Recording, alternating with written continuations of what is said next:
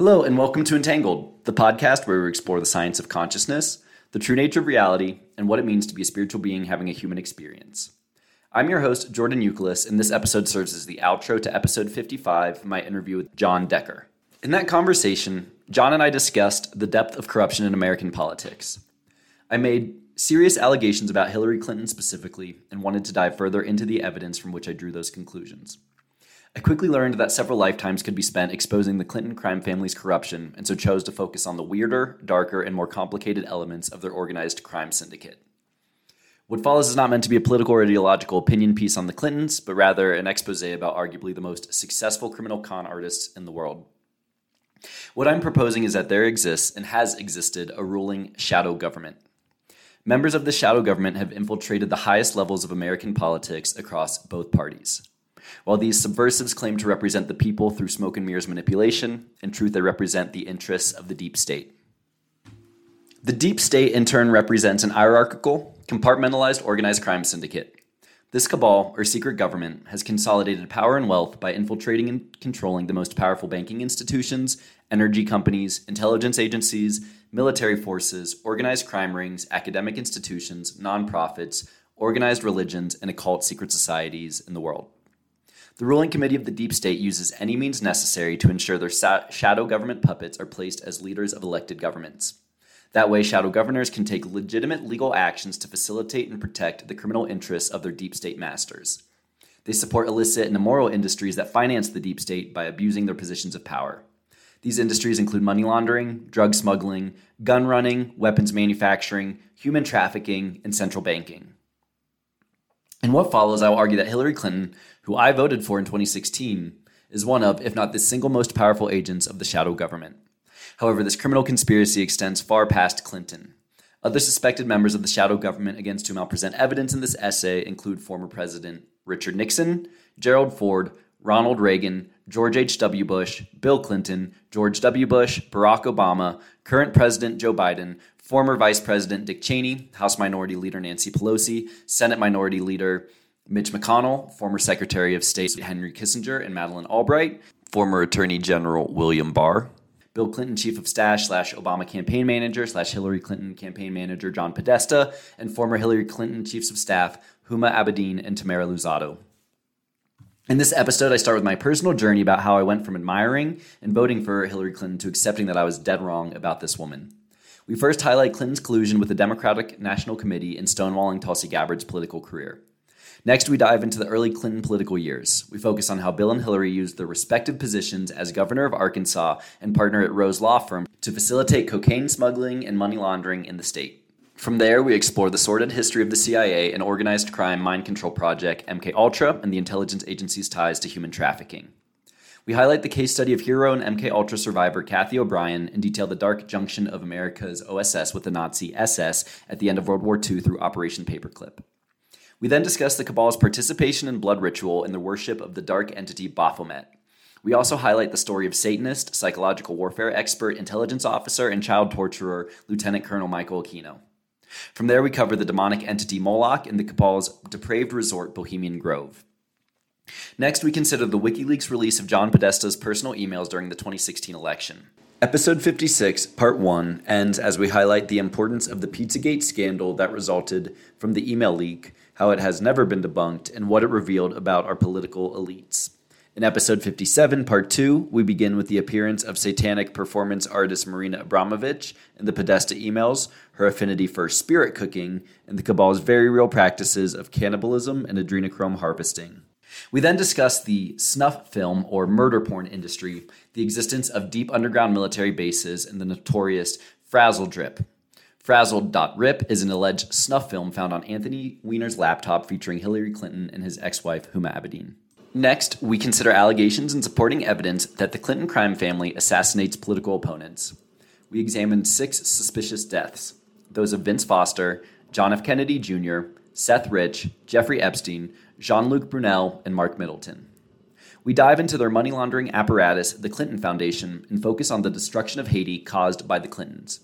Our love, prayers, and support are with the people of Haiti as we acknowledge and hold accountable the deep state for the human rights atrocities that have taken place in their country. We end this essay with a re examination of our election process, highlighting the 2016 and 2020 presidential elections as case studies.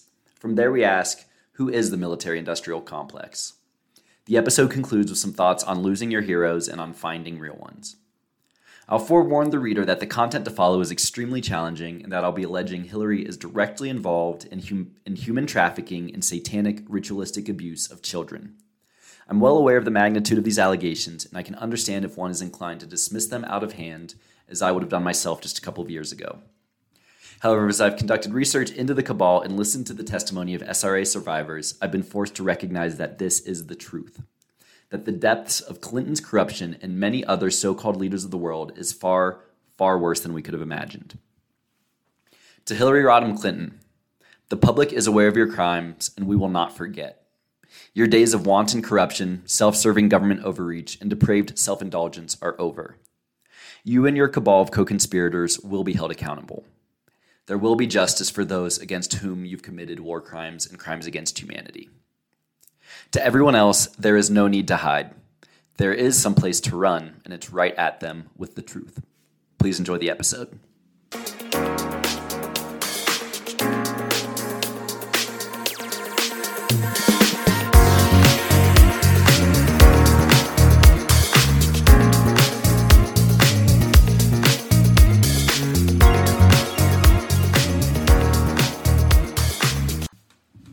Who is Hillary Rodham Clinton? Publishing these allegations will undoubtedly open me up to the worst kind of invectives that I'm a far right extremist conspiracy theorist, that I am a misogynistic member of QAnon looking to violently overthrow the government, that I'm racist, somehow, even though Hillary and I are both white, that I'm anti Semitic, somehow, even though I'm Jewish and she claims to be Christian, that I'm whatever slander of the day the woke mob and mainstream media uses to silence investigative journalists. The truth is that I voted Democrat in every presidential election since I've been eligible, including Clinton in 2016 and Biden in 2020. On Substack, I've included a Facebook post of mine from July 2016, which highlighted my support for Clinton's candidacy. Like many Americans, I was fooled by her hollow slogans and false cries of liberalism. Now, having recognized my mistake, I'm hoping to share the facts I've discovered and conclusions I've reached with others searching for truth, disturbing and disillusioning though they may be. After two years of intensely researching the deep state, I still couldn't tell you what QAnon actually is, other than a label used by the establishment to censor and vilify their opponents. I have never and will never advocate violence and instead consistently advocate for the use of nonviolent non cooperation with tyranny as a means for freeing our country and our planet from this cabal. And while I've undoubtedly gotten things wrong and am prone to mistakes, everything I write comes from a place of honesty, authenticity, and courage based on the facts and circumstances available as a publication. Losing your heroes. I've lost more heroes than I can count as I've learned about the disgusting, seedy underbelly of society in which the elitist class participates. However, for every 10 heroes I've lost, I've discovered someone who inspires me a hundred times more than these criminal charlatans ever could. One such woman is the quintessential example of an American patriot, Tulsi Gabbard. When Gabbard, a veteran and congresswoman from Hawaii, ran for president in the 2020 Democratic primaries, she faced severe pushback from the DNC and party establishment. Her crime? Refusing to be bought and paid for by the giant corporations who own the Uniparty. For example, the 2016 WikiLeaks email revealed how the DNC, Hillary Clinton, and Hillary's campaign manager, John Podesta, conspired against Gabbard's career after she had the nerve to endorse a non Clinton Democrat for presidency. I'll have much more to say about Hillary Clinton, John Podesta, and WikiLeaks later. I am truly honored to nominate Bernie Sanders for President of the United States. In an email released by WikiLeaks sent to Tulsi Gabbard in February of 2016, it says Representative Gabbard, we were very disappointed to hear that you would resign your position with the DNC so you could endorse Bernie Sanders, a man who has never been a Democrat before. Hillary Clinton will be our party's nominee, and you standing on ceremony to support the sinking Bernie Sanders ship is disrespectful to Hillary Clinton. You have called both myself and Michael Kives before about helping your campaign raise money. We no longer trust your judgment, so we'll not be raising money for your campaign. That email was then forwarded to the Clinton campaign and John Podesta. With the message, Hammer dropped. In October 2019, Hillary Clinton slandered Gabbard's name by alleging she was a Russian plant. This was a form of McCarthyism with no substantiating evidence, and as we'll discuss, not the first time she's used this tactic against a political opponent. Of course, to a woman as immoral and unethical as Hillary Clinton, the truth is inconsequential. Here's Clinton on David Plouffe's podcast, Campaign HQ. I'm not making any predictions, but I think they've got their eye on somebody who's currently in the Democratic primary and are grooming her to be the third party candidate. Mm-hmm. She's the favorite of the Russians. They have a bunch of sites and bots and other ways of supporting her so mm-hmm. far. After Clinton made these baseless allegations, Gabbard immediately hit back, a lesson for all of us when dealing with criminals and bullies. She tweeted, Great, thank you, Hillary Clinton. You, the queen of warmongers, embodiment of corruption, and personification of the rot that has sickened the Democratic Party for so long, have finally come out from behind the curtain. From the day I announced my candidacy, there has been a concerted campaign to destroy my reputation. We wondered who was behind it and why. Now we know it was always you, through your proxies and powerful allies in the corporate media and war machine, afraid of the threat I pose. It's now clear that this primary is between you and me. Don't cowardly hide behind your proxies. Join the race directly. The DNC went on to change the rules for who could participate in the March 15th, 2020 debate, a move that coincidentally only impacted Tulsi Gabbard and prevented her from debating with Joe Biden and Bernie Sanders. Lifetime establishment pawn Biden went on to win the primary and attain control of the presidency with the devastating results we've seen play out over his first three years in office. Here's Gabbard discussing the rule change. The only woman candidate left in the race, the only woman of color, and the first female combat veteran ever to run for the presidency has a voice. The DNC and their corporate media partners say, no thanks. As of now, the criteria doesn't work. You're not going to be there. Which, by the, the way, they just they just they changed it. They, they just changed, changed it. it. They have changed it throughout the race. It would yeah. seem at times to include people. So after Super uh, Tuesday, based on the qualifications, I would have been on the debate stage, and then they changed it. This type of collusion by the DNC to support establishment candidates over populist ones is exactly what we saw take place in 2016 when Clinton's campaign was given every advantage possible to ensure she beat out Bernie Sanders. But before we get to the 2016 campaign, we should take a look back at the long history of the Clinton crime family's corruption. As we'll discover, warmongering rot is a term far too kind for Hillary Clinton and her depraved husband Bill, the 42nd President of the United States. Arkansas cocaine smuggling and money laundering. The true history of the Clintons' rise to political power is quite different than the one supported by the captured mainstream media. The following history comes from investigative journalist Whitney Webb's book, One Nation Under Blackmail, Volume 1 The Sordid Union Between Intelligence and Organized Crime That Gave Rise to Jeffrey Epstein. Here's a section from the audiobook of Chapter 8 titled Clinton Contra, narrated by Grace Noble. Down in Arkansas. Hot Springs, Arkansas was, to quote Roger Morris, the Geneva of organized crime in the 1920s and 30s. It's where the barons, the gangster bosses, came to meet. That association certainly continued through the decades. Influence over the city, considered a neutral territory for the different, often competing criminal gangs, families, and outfits, was held by Owney Madden, a New York gangster whose distinctive nickname was the Killer. Madden was reportedly something of an ambassador for Meyer Lansky and counted among his close associates Frank Costello, who popped up in hot springs from time to time. New Orleans crime boss Carlos Marcello was reported to have held significant influence over hot springs as well. There is some evidence, albeit circumstantial, that a young Bill Clinton might have had contact with these forces while growing up in Arkansas. The man that Clinton had often referred to as the most commanding male presence in his life and a father figure was his uncle, Raymond Clinton. Outwardly, Uncle Raymond ran a profitable car dealership, but he was also known to have engaged in various vices and backroom wheeling and dealing. According to a former Arkansas FBI agent, Raymond ran some slot machines that he had scattered about town, while close business associates have admitted that the car dealer had considerable dealings in the underworld. Along the way, Raymond began to collect political power. He cultivated ties to the state's Democratic Party, but also political figures in surrounding states, like Alabama's George Wallace. These ties paid off in a big way for Bill Clinton in 1968. It was a big year for Bill.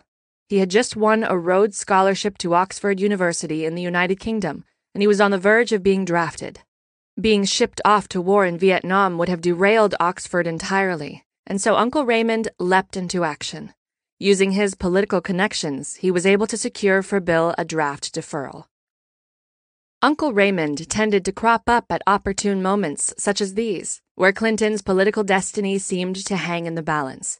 In 1974, when Bill embarked on his first political campaign for Arkansas's House of Representatives, Raymond arranged for a $10,000 loan for his nephew from the First National Bank of Hot Springs. While Bill would lose the race, two years later he secured a position as Arkansas's Attorney General. This was the springboard for his next venture, the 1978 campaign for governor. This campaign was a success, thanks in no small part to loans and donations from Arkansas's economic elite. Here, once again, one could find the name of Raymond Clinton.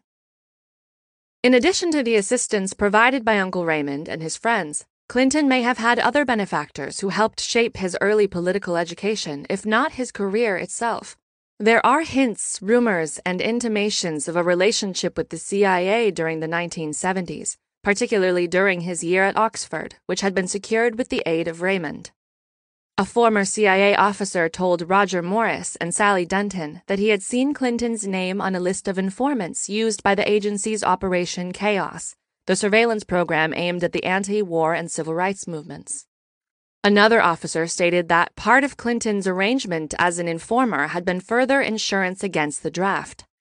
Reportedly, Clinton was regularly debriefed by the CIA, who he supplied with information concerning activist groups on British campuses.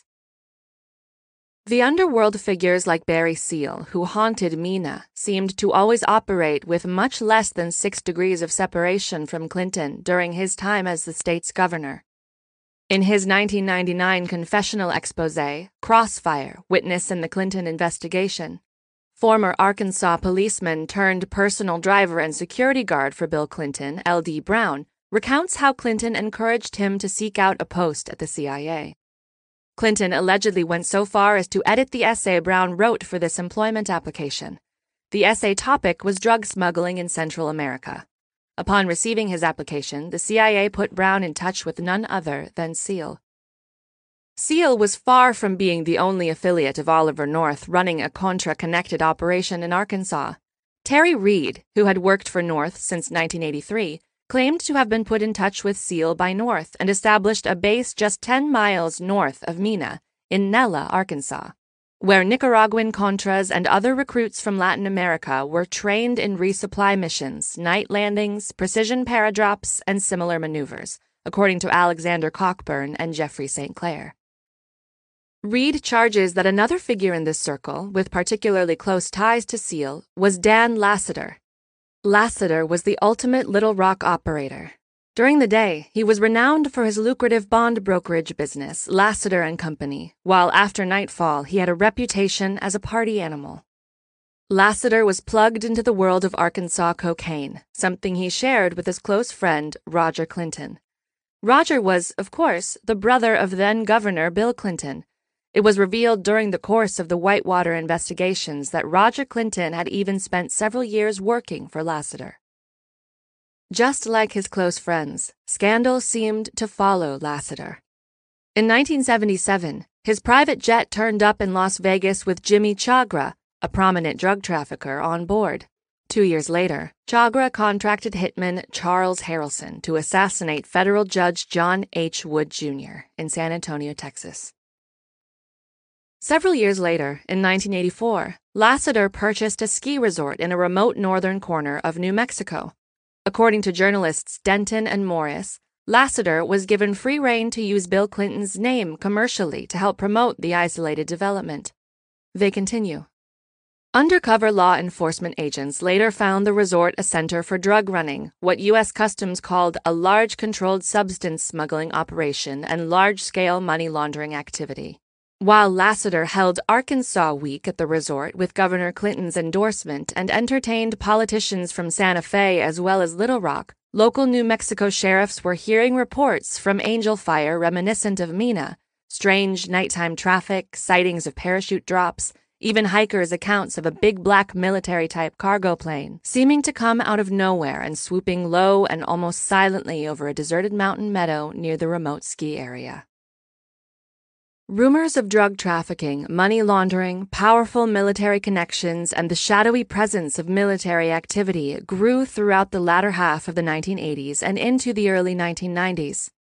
Attempts to investigate Clinton's role in these sorts of operations and more broadly in the Iran Contra affair were scuttled by Clinton's confidants, who consistently denied he played a role in the scandal. According to the Wall Street Journal, former IRS investigator William Duncan teamed up with Arkansas State Police investigator Russell Welch in what became a decade long battle to bring the matter to light. Yet, of the nine separate state and federal probes into the affair, all were shut down. Duncan would later say of the investigations they were interfered with and covered up, and the justice system was subverted. A 1992 memo from Duncan to high ranking members of the Attorney General's staff notes that Duncan was instructed to remove all files concerning the Mena investigation from the Attorney General's office. The Attorney General, serving under George H.W. Bush at that time, was William Barr. As mentioned before, Barr had been a former CIA officer before then joining the agency linked law firm of Shaw, Pittman, Potts, and Trowbridge. Reed alleged that one of the CIA's point men in the Arkansas operations was a man who claimed to be the general counsel for Southern Air Transport and went by the name of Robert Johnson. Johnson seemed to give Governor Clinton his marching orders and was particularly incensed when Bill's wayward brother, Roger Clinton, was busted in 1985 for peddling cocaine. As previously mentioned, Roger's penchant for cocaine was one he shared directly with Lasater, who testified that the two had frequently indulged in the drug together. Johnson reportedly told Clinton that he was Mr. Casey's fair haired boy and that Arkansas had been the CIA's greatest asset. Johnson went on to deliver to Clinton the following message Mr. Casey wanted me to pass on to you that unless you fuck up and do something stupid, you're number one on the short list for a shot at the job that you've always wanted. You and guys like you are the fathers of the new government. We are the new covenant. According to Terry Reed, who witnessed these happenings, he would later learn that Robert Johnson was none other than William Barr. Additional information about the Mena operations was provided in a deposition given by the controversial Iran Contra whistleblower Richard Brennecke.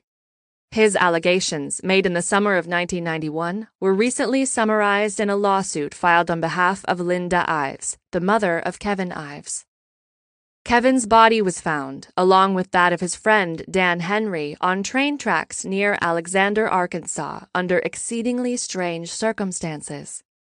According to this summary, Brennecke claimed that he had flown 10 to 12 flights of a C 130 into Mena, Arkansas airport and took guns and paramilitary forces from Mena to Panama.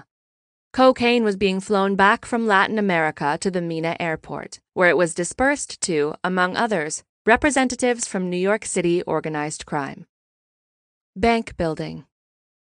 A small group of lawyers who worked under Joie would later become powerful actors in state and federal politics, and while at Rose, they were involved with the firm's strangest dealings.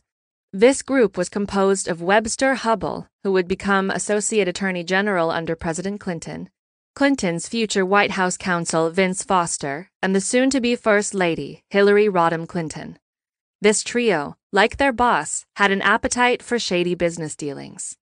All three were partners in a company called Midlife Investors, which had been set up in the early 1980s by E.F. Hutton.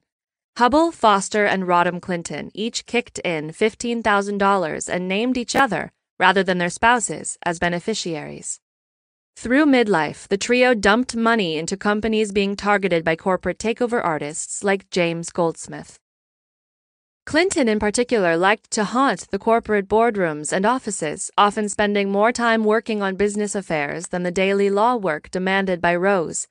As L.J. Davis writes, she was only one of two Rose partners to act as a corporate director, serving at various times on the boards of four companies and earning $64,700 in 1991 from director's fees alone.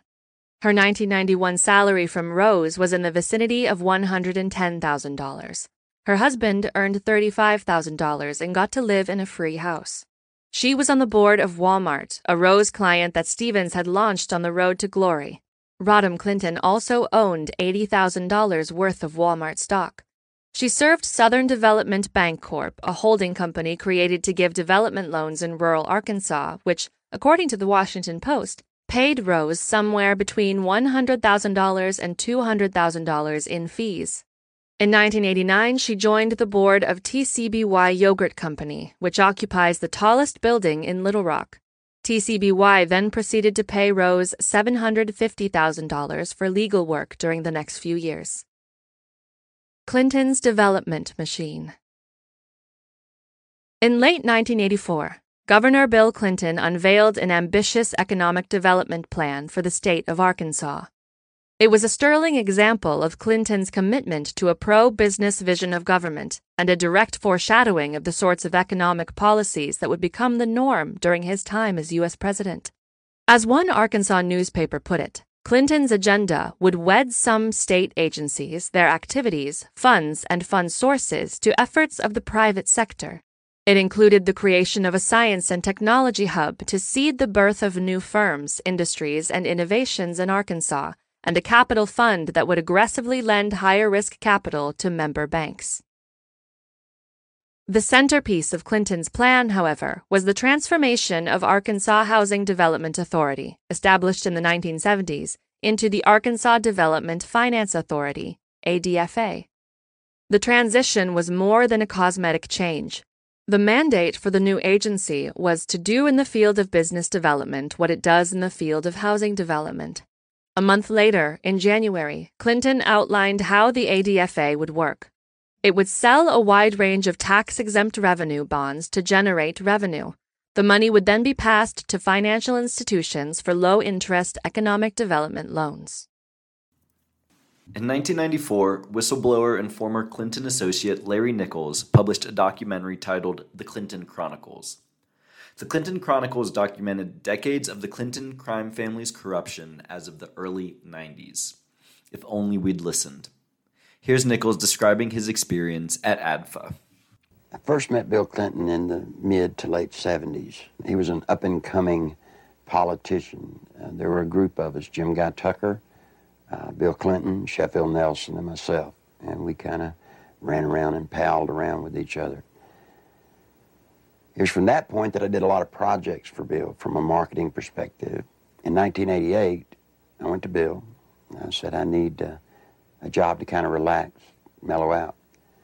Bill Clinton and Betsy Wright, they suggested that I go to work for a place called the Arkansas Development Finance Authority and they said my talents could really be used there. It was uh, the best kept secret in Arkansas. After about two weeks, I went to Wooten Epps, and I said, Wooten, I think I've got enough background on this that we can start marketing it. Now, what is the criteria for loans? He said, whoever Bill wants to get a loan. To go back, though, to that moment in time, I'd been there about a month, and I realized that I was in the epicenter of what I'd always heard about all my life what most people have heard about is the machine.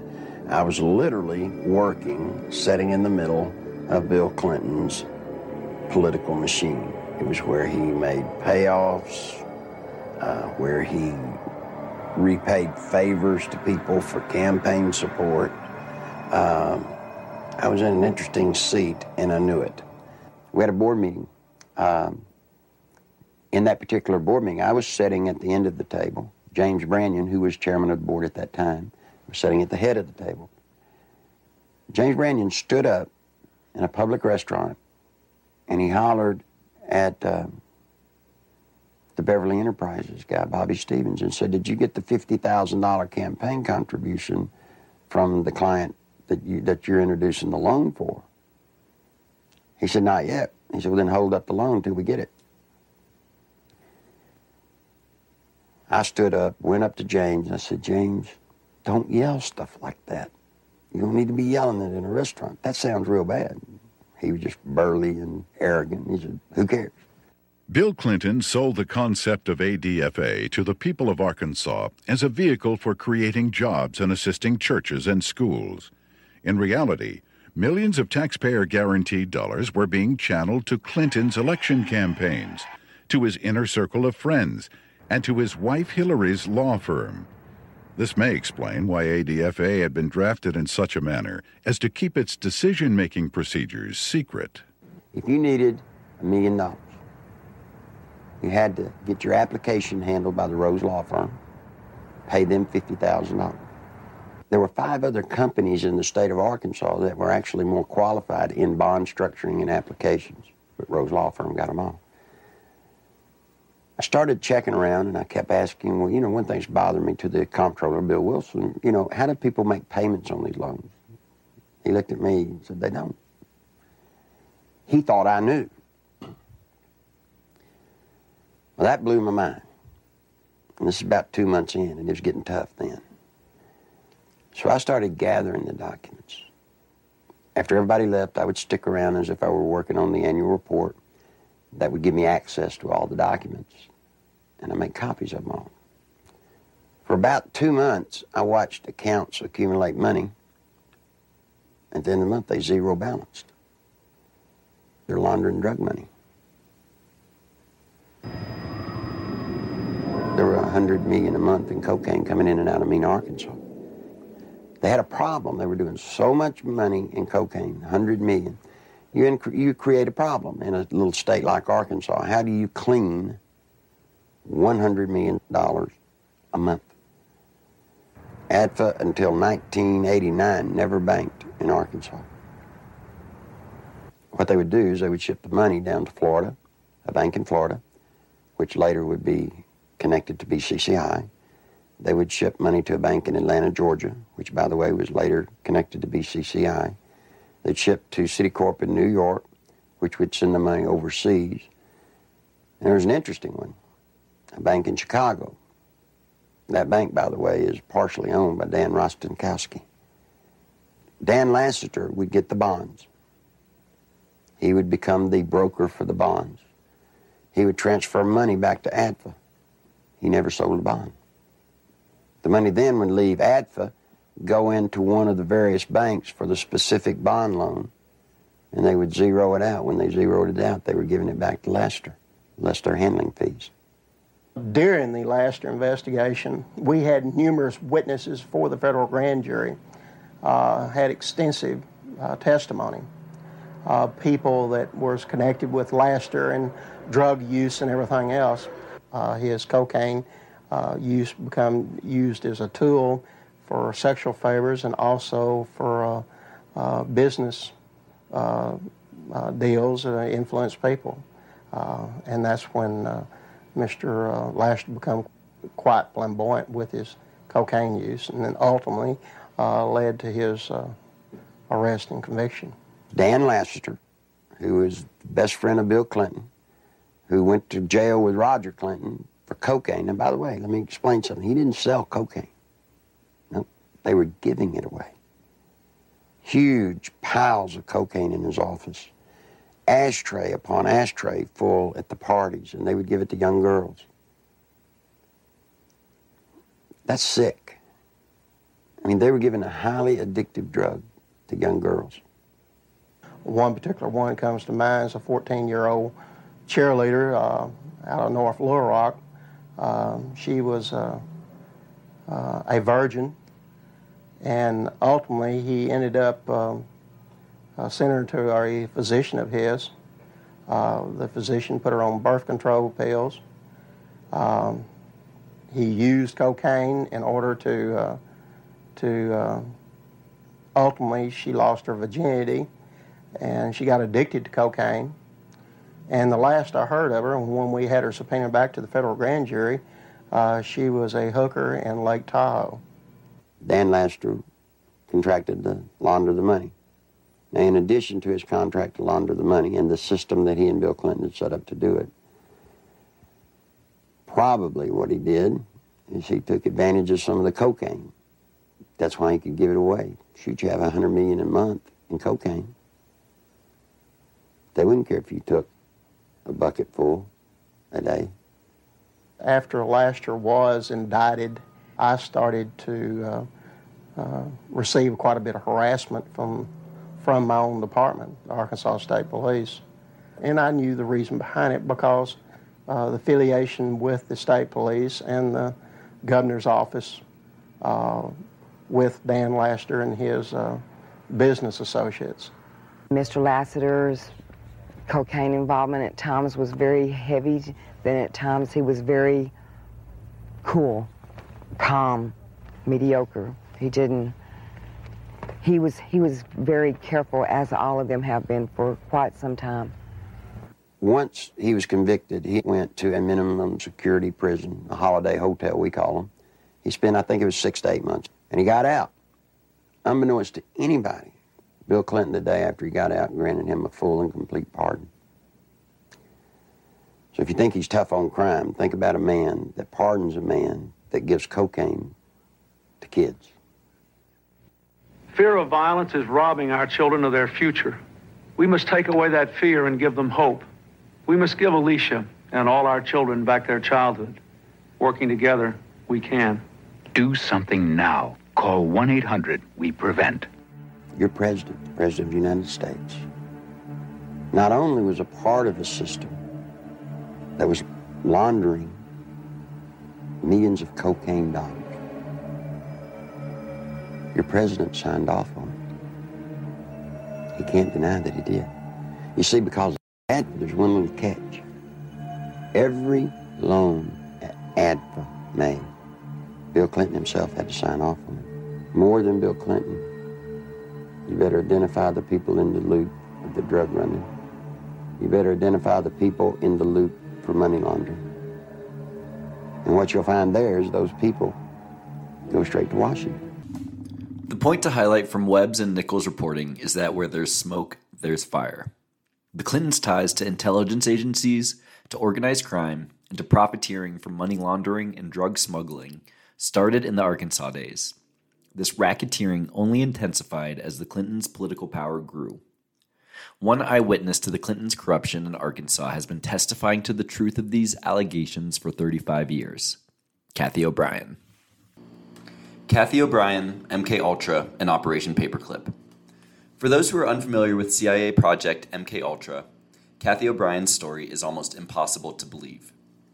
Yet the more I've researched Cathy's story and her testimony over the past 35 years, as well as that of others knowledgeable about human trafficking and mind control, the more I believe her. I've come to recognize her story as the smoking gun that can help to bring down the deep state once and for all. In 1957, Cathy was born into a multi generational incest family in Michigan. Her father eventually sold her into sex slavery as part of the CIA's MK Ultra program, MK standing for mind control. Cathy was used as a mind control sex slave for several decades. During captivity, she gave birth to her daughter Kelly, who, all, who was also victimized in the MK Ultra Project Monarch program. Both Cathy and her daughter Kelly were rescued by intelligence agency insider Mark Phillips in 1988. Cathy and Mark provided testimony for the U.S. Congress in 1995, which was censored for so called reasons of national security. Unsurprisingly, the censors were the same perpetrators against whom they were testifying. Still, Mark and Cathy were able to release their stories in two books Transformation of America and Access Denied for Reasons of National Security. Officially, MK Ultra and the CIA's mind control experiment stopped in 1973, and details were brought to the public attention in 1975 as part of the Church Committee hearings. The blame was conveniently placed on scapegoat of the day Sidney Gottlieb, and the depths of the project were swept under the rug. Unofficially, these projects never stopped. Rather, the CIA's work in psychological warfare, ritualistic abuse as a form of mind control, and the development of psychotronic weapons escalated over the subsequent decades. Here's Cathy explaining her story in a 2007 interview. There's a criminal faction of the U.S. government that was actively involved in MK Ultra mind control. When the Nazi and fascist scientists were brought into the United States, it was as though you know we didn't win the war. Um, against Nazi Germany. Instead, we just simply transferred it over here, and it was being used on the, the population, either in a form of mass mind control, which is very prevalent today through social engineering and manipulation through the medias and um, information control, um, which are all very strong forms of mass mind control. Or it can be the kind of absolute total robotic mind control that I experienced. Right. And there was a local politician at the time that was actually sanctioning um, the kind of abuse that I was going through. My father's sexual abuse of me had extended into child pornography, and he was selling the child pornography through the local Michigan Mafia child pornography ring. He um, only had a sixth grade education, earned his, his living as a worm digger, and so he was supplementing the family income with the proceeds from child pornography of me. Well, this local politician knew that any child who was so abused as to be used in pornography would be suffering from this dissociative identity disorder, which made me a prime candidate or a chosen one for MK Ultra mind control. It was so well known that with that kind of compartmentalization, that would leave the subconscious mind open to be easily led. The subconscious mind doesn't have any ability to reason, any ability to consciously comprehend, any ability to question, or to do anything other than exactly what it is told to do. So, um, this local politician approached my father and told him that he could have immunity from prosecution if he would agree to sell me into MK Ultra Mind Control.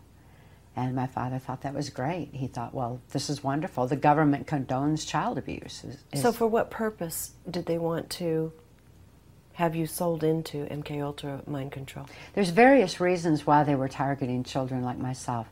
Many of them were being targeted for military special forces. Many were being targeted for the intelligence community. And in my case, that was um, the direction that I was used eventually throughout my mind control victimization, I was used on a White House Pentagon level. Because I had been sexually abused and my sexuality was heightened, that was a focus of the abuse where I would have um, be used sexually with various politicians and um, deliver government secrets and uh, at a time like that. Because they believed what better place to store government secrets than in the mind of someone who can't think to bring these, these memories to mind to tell somebody. They thought it was a good place to store secrets. Because another function, uh, automatic function of the brain when it is exposed to trauma is it photographically records events surrounding trauma. So there's like a photographic memory within this little compartment even though it can't be remembered over here and thought to be brought to mind, there's still, nevertheless, a photographic memory within that compartment, and that's where the government secrets were stored. Well, toward what end? Just so I'm clear on this, they would store secrets to be used toward what end? How? What was the? The various operations that I would be used in throughout my victimization, because this particular politician went on to become the unelected president of the United States, and that's Gerald Ford and that was the Michigan politician. That, yeah, that he was just a local politician at the time. Oh, went be, be, yeah. went into state politics and became the unelected president of the United States.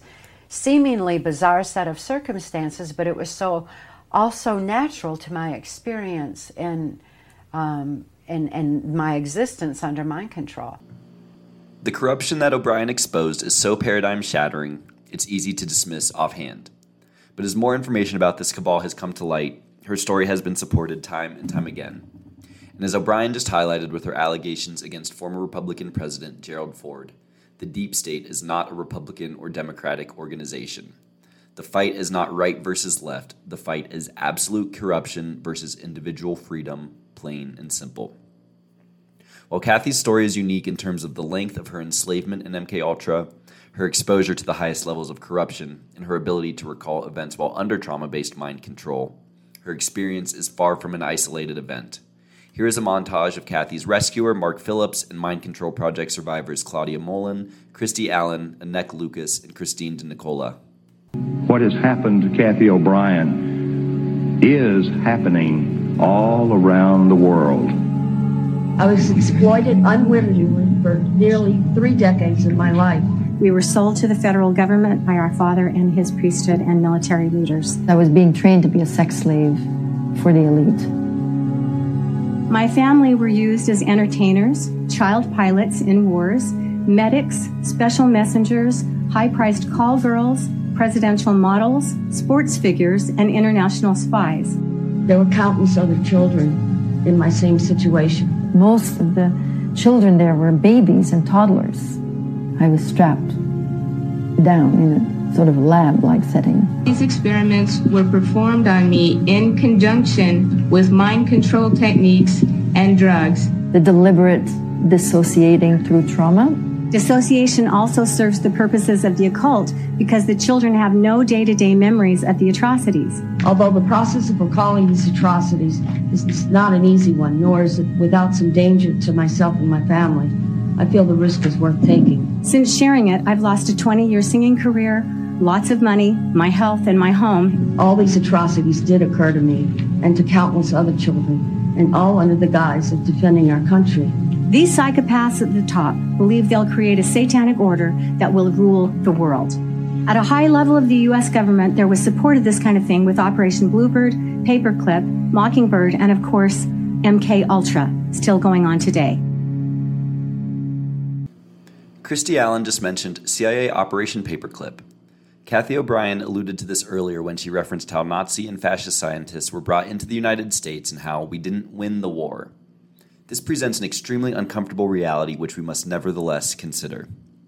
Americans have been taught a watered down version of how geopolitics developed following World War II that the fascists of the Axis empire were defeated by the good guys of the Allied powers. Is it possible that the fascists didn't lose the war? They simply went underground, using infiltration and subversion to infest the so called democracies of the West? Could we today be living in the Fourth Reich? Here's constitutional attorney Daniel Sheehan discussing how certain corrupt American OSS intelligence agents like Allen Dulles, Henry Kissinger, and Theodore Shackley colluded with corrupt Nazi SS intelligence leaders like Heinrich Himmler and Reinhard Gehlen to infiltrate sovereign governments as part of the cabal's long term plan for one world government, the New World Order, and that this coalescence of corruption served as the foundation for the CIA, the interlocking spiderweb of secret police agencies worldwide, and their puppet public officials rotting governments from within. When in fact the, uh, the uh, uh, German army surrendered to the United States uh, and the Allies, uh, Reinhard Gehlen the chief of the anti Soviet and anti Eastern Bloc intelligence, came down out of the Bavarian mountains dressed in a uniform of an American private and turned himself in to the 101st Counterintelligence Corps of the United States Army uh, and revealed the fact that he was Reinhard Gehlen, the Major General in charge of the anti Soviet and anti Eastern Bloc intelligence for the Third Reich and he offered, made an offer to them that if they would release him and a hundred of his hand-picked uh, assistants in the anti-Soviet division of the Third Reich, he would agree to turn himself into them and he would work for them. If they would take all of their names off the Nuremberg uh, War Crimes Tribunal and put him in charge of the post war intelligence for Germany. Uh, and he was assigned two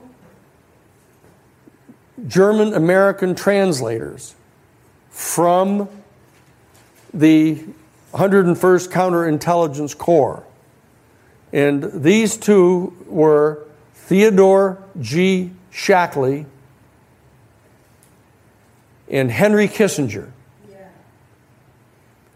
And they served as the translators for Reinhard Gehlen in his initial uh, offerings that he was making to the OSS at that time, uh, offering to come into their service against the Soviet Union and the communists throughout Europe if they would release him and his hundred men uh, from any responsibility for their actions taken during World War II.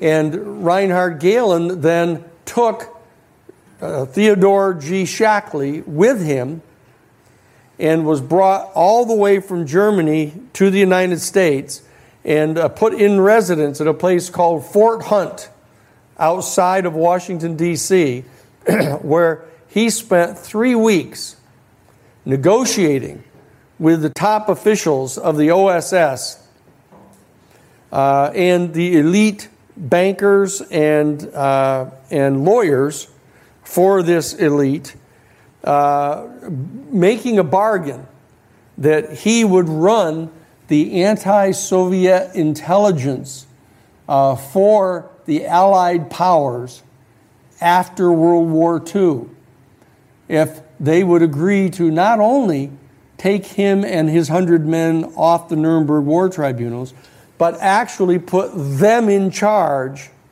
of the intelligence services of the new western half of Germany at the end of World War II. But he was, would not reveal to any of them the content of their files. And he would not turn over the files to them.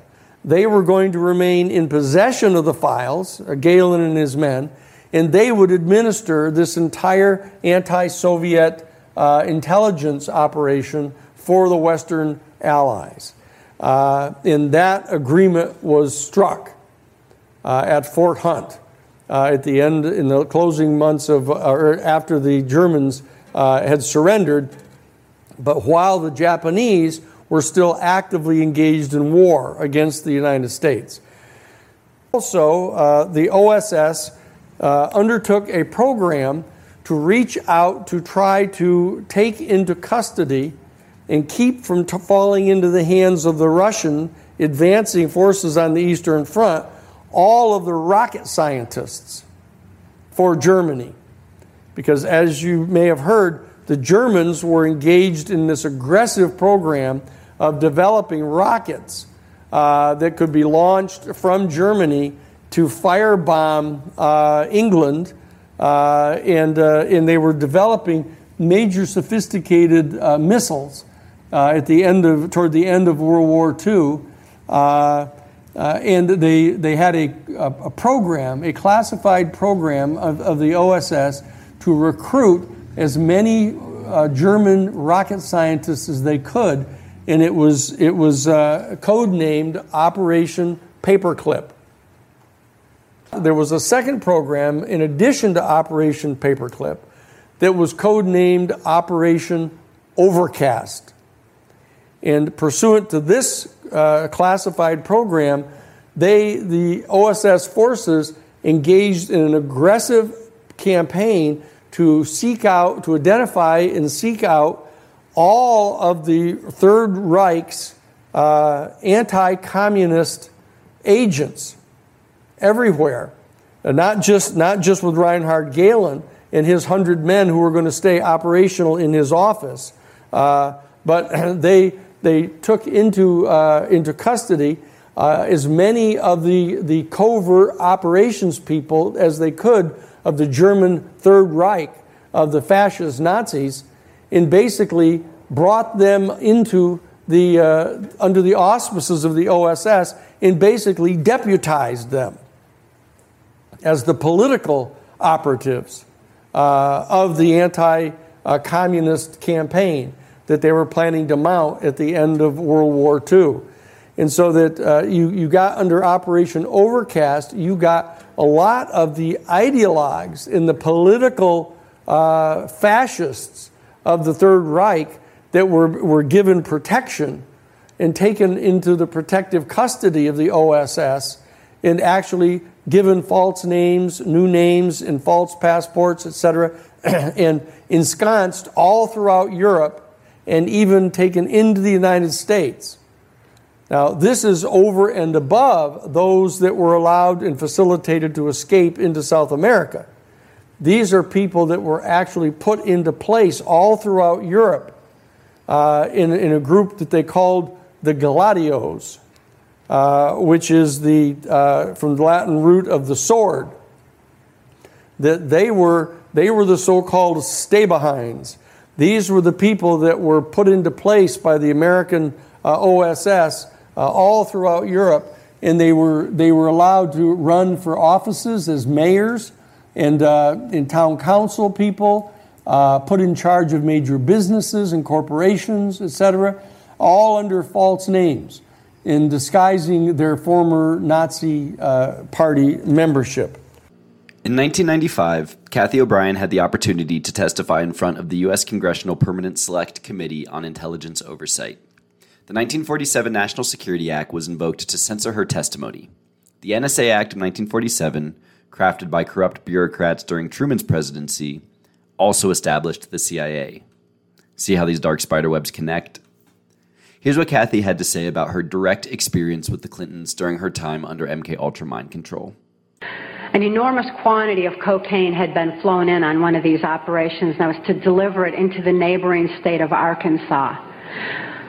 By that time, Bill Clinton's drug operation was in full swing. He was governor of Arkansas and had delivered this cocaine to a remote airport in Ouachita Forest, which I've since identified as Mena Airport. I also delivered a little packet of information and a small quantity of cocaine, a personal stash from J. Bennett Johnston to Bill Clinton. I delivered it to Bill Clinton and he cut out two lines of the Coke, and he did inhale.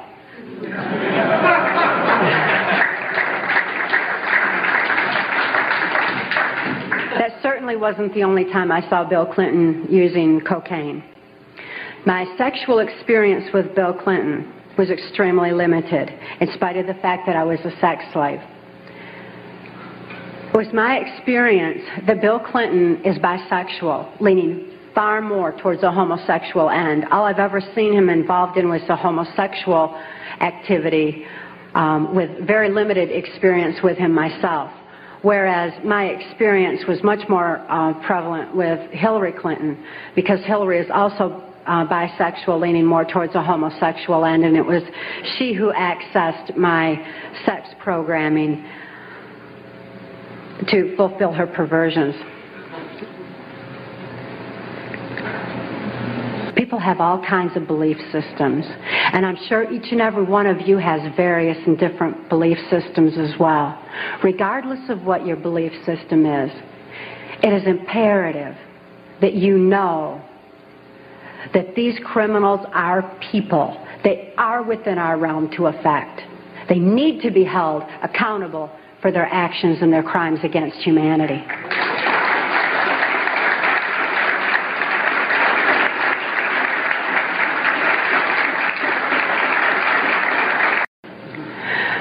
Was my experience that in, in 1984, there was a, there's a CIA trauma base um, near death trauma center that's located in Lampe, Missouri.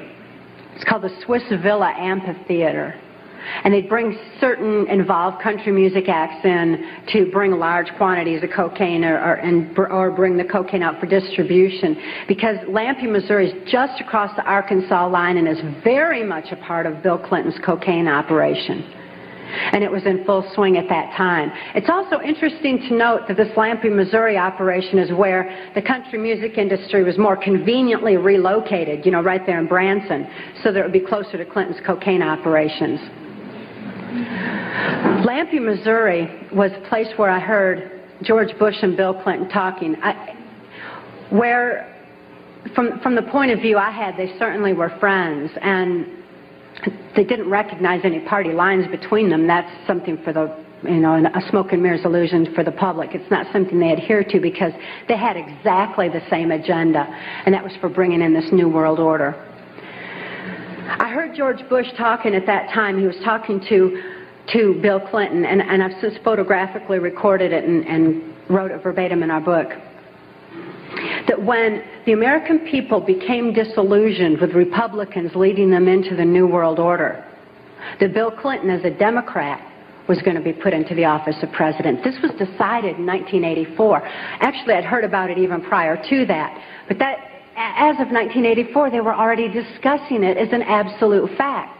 It was also discussed in the groundwork for NAFTA that by the time George Bush went into the office of president, that Salinas was going to become president of Mexico, and they together would be bringing in the um, NAFTA, which was the beginning of, of New World Order controls. In her first book, Transformation of America, published in 1995, O'Brien detailed her sexual assault and enslavement by Hillary Clinton. Chapter 14 Clinton Coke Lines I met up with Bill Clinton again in 1982 at a county fair in Berryville, Arkansas. Alex Houston was entertaining there due to the close proximity of the CIA Near Death Trauma Center, aka Slave Conditioning and Programming Camp, and Drug Distribution Point at Swiss Villa in Lampe, Missouri. I had just endured intense physical and psychological trauma and programming. Clinton was campaigning for governor and was backstage with Hillary and Chelsea while waiting to make a speech. Clinton stood in the afternoon sun with his arms crossed, talking to Houston about him and his people, CIA operatives, being booked into specific areas for the dual purpose of entertaining and carrying out specific covert drug operations. From my perspective, those who are actively laying the groundwork for implementing the New World Order through mind conditioning of the masses made no distinction between Democratic and Re- Republican parties. Their aspirations were international on proportion, not American. Members were often drawn from, among other elitist groups, the Council on Foreign Relations. Like George Bush, Bill Clinton was an active member of the CFR, as well as a Yale Skull and Bones graduate. Based on numerous conversations I overheard, Clinton was being groomed and prepared to fill the role of president under the guise of Democratic in the event that the American people became discouraged with Republican leaders. This was further evidenced by the extent of Clinton's New World Order knowledge and professed loyalties. Clinton understood that I had just been through hell in Lampe and took it all in stride as he focused on his speech. He not only was well aware of the mind controlled tortures and criminal covert activities proliferating in Arkansas and the neighboring state of Missouri, but he condoned them. Just as there are no partisan preferences in this world dominance effort, neither are there any strong individual state considerations or boundaries, either. I knew from experience that Clinton's Arkansas criminal covert operations messed with the Lampe, Missouri Center, where he routinely tended business and claimed to vacation, staying in the compound's resort villas. Immediately following the Swiss Villa incident, Houston was scheduled as usual to perform at the county fair in Berryville, Arkansas. There, Houston and I had been visiting with longtime Clinton friend and supporter H.B. Gibson when he parted company to attend a private meeting at the mansion of Clinton's bisexual friend and supporter, Bill Hall. Hall had reportedly made his fortune in the prefabricated long home business, and the Clintons were staying in a guest villa patterned after those at Swiss Villa. Hillary had taken toddler Chelsea to the villa while Clinton and his aide bodyguard attended the meeting. Tommy Overstreet was also in attendance, as this directly coincided with the recent Lampe meeting. We all sat in Hall's sunken living room on two couches facing each other with a black mirror coffee table between us. Hall had cut numerous lines of cocaine on the table, and everyone present, including Bill Clinton, was inhaling it through $50 bills rolled into straws. The conversation ranged from CIA, drugs, and politics to the Swiss Villa Amphitheater and country music. At the time, a major effort was underway to move Nashville, Tennessee's country music industry to the Lampe area. It has since literally moved to nearby Branson. In closer proximity to the CIA cocaine operations that leached the industry, Tommy Overstreet was attempting to convince Hall who was obviously no stranger to cocaine business, to join the high level CIA cocaine operation that was funding covert activity. They discussed the possibility of Hall transporting cocaine from Berryville, Arkansas, to Nashville, Tennessee, to be in on the ground level of what would soon be one of the largest and most prolific CIA cocaine operations, the Branson, Missouri country music industry. By enlisting now, the contacts and customers that Hall would procure could politically and financially bolster him for life. Additionally, Overstreet discussed the viability of using Hall's own company trucks to transport the drug throughout Atlanta, Georgia, Louisville, Kentucky, and Jacksonville, Florida, as well as Nashville, Tennessee, and Lampe, Missouri.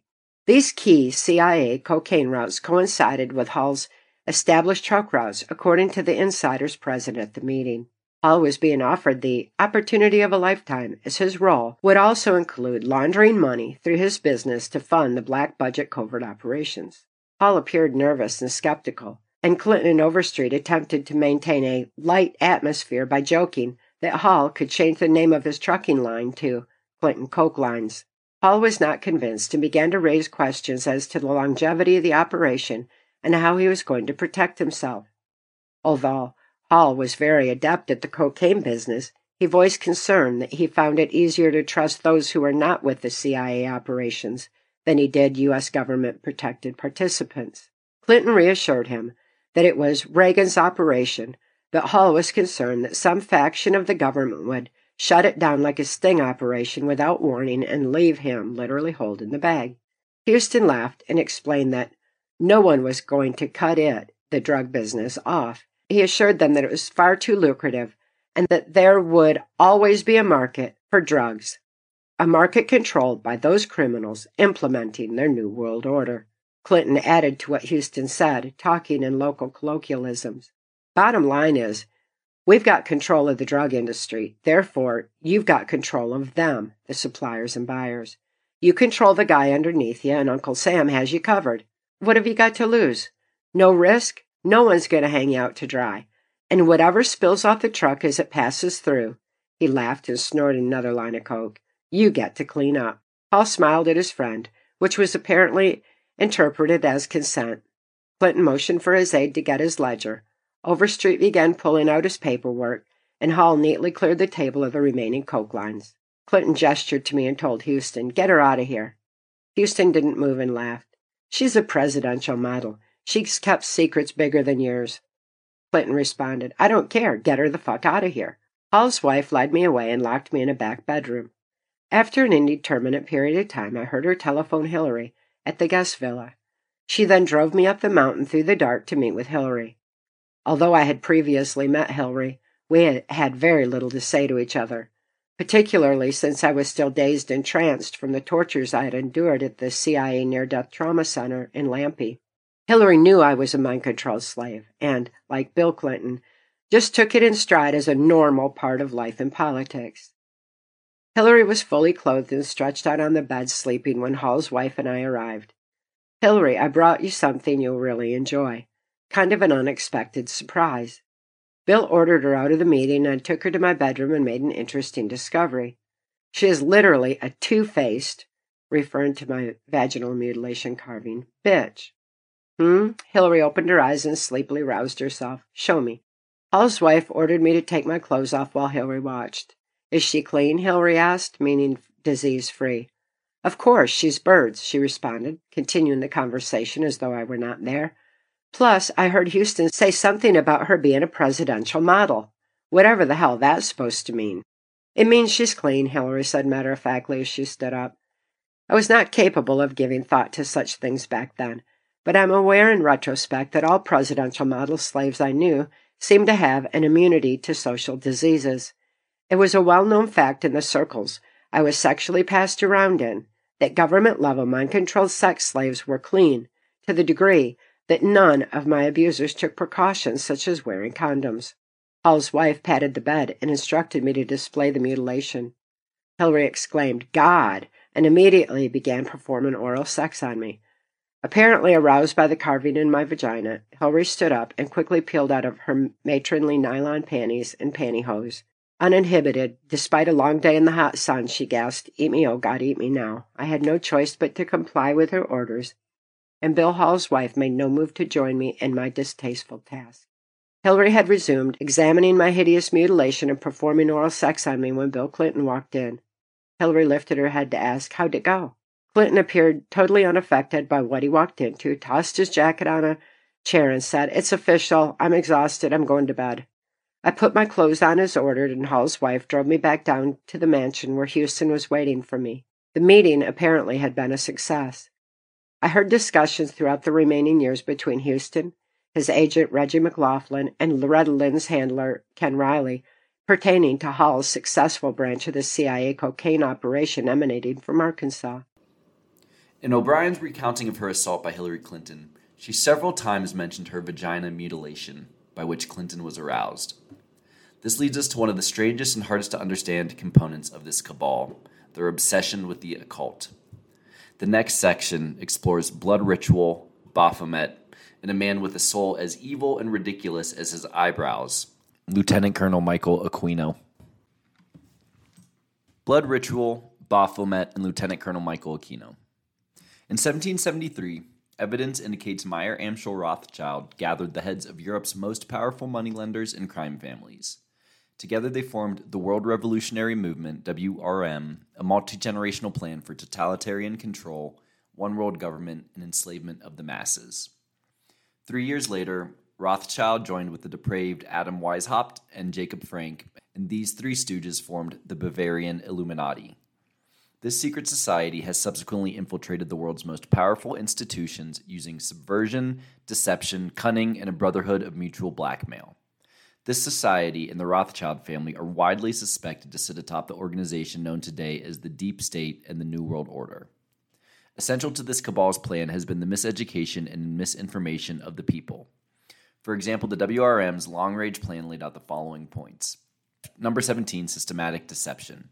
He, Rothschild, reasoned that by using such words as freedom and liberty, the masses could be stirred up to such a pitch of patriotic fervor that they could be made to fight even against the laws of God and nature. He added, and for this reason, after we obtain control, the very name of God will be ra- erased from the lexicon of life. Number 24, corruption of youth. The importance of capturing the interest of youth was emphasized with the admonition that our agenters should infiltrate into all classes and levels of society and government for the purpose of fooling, bemusing, and corrupting the younger members of society by teaching them theories and principles we know to be false. The Illuminati executed these principles by manipulating a scientific consensus that refutes the idea of sacred science, that denounces the esoteric wisdom of antiquity, fields including astrology, sound technology, numerology, sacred geometry, alchemy, anti gravity, and epigenetics. While doing so, they have inverted the power of natural law to fulfill their own selfish desires. The Illuminati death cult engages in all forms of absolute corruption and absolute depravity. This includes child sacrifice, cannibalism, dark entity worship, black magic, blood ritual, and adrenochrome harvesting. Blood ritual. Now, once you mention elites, human trafficking, ritualistic abuse, and or the occult, you immediately run the risk of being dismissed as a QAnon conspiracy theorist. Like I said earlier, I still have no clue what QAnon is, but I do know that unfortunately, child sacrifice and blood ritual have been practiced by the ruling class of society for millennia, up to and including present day.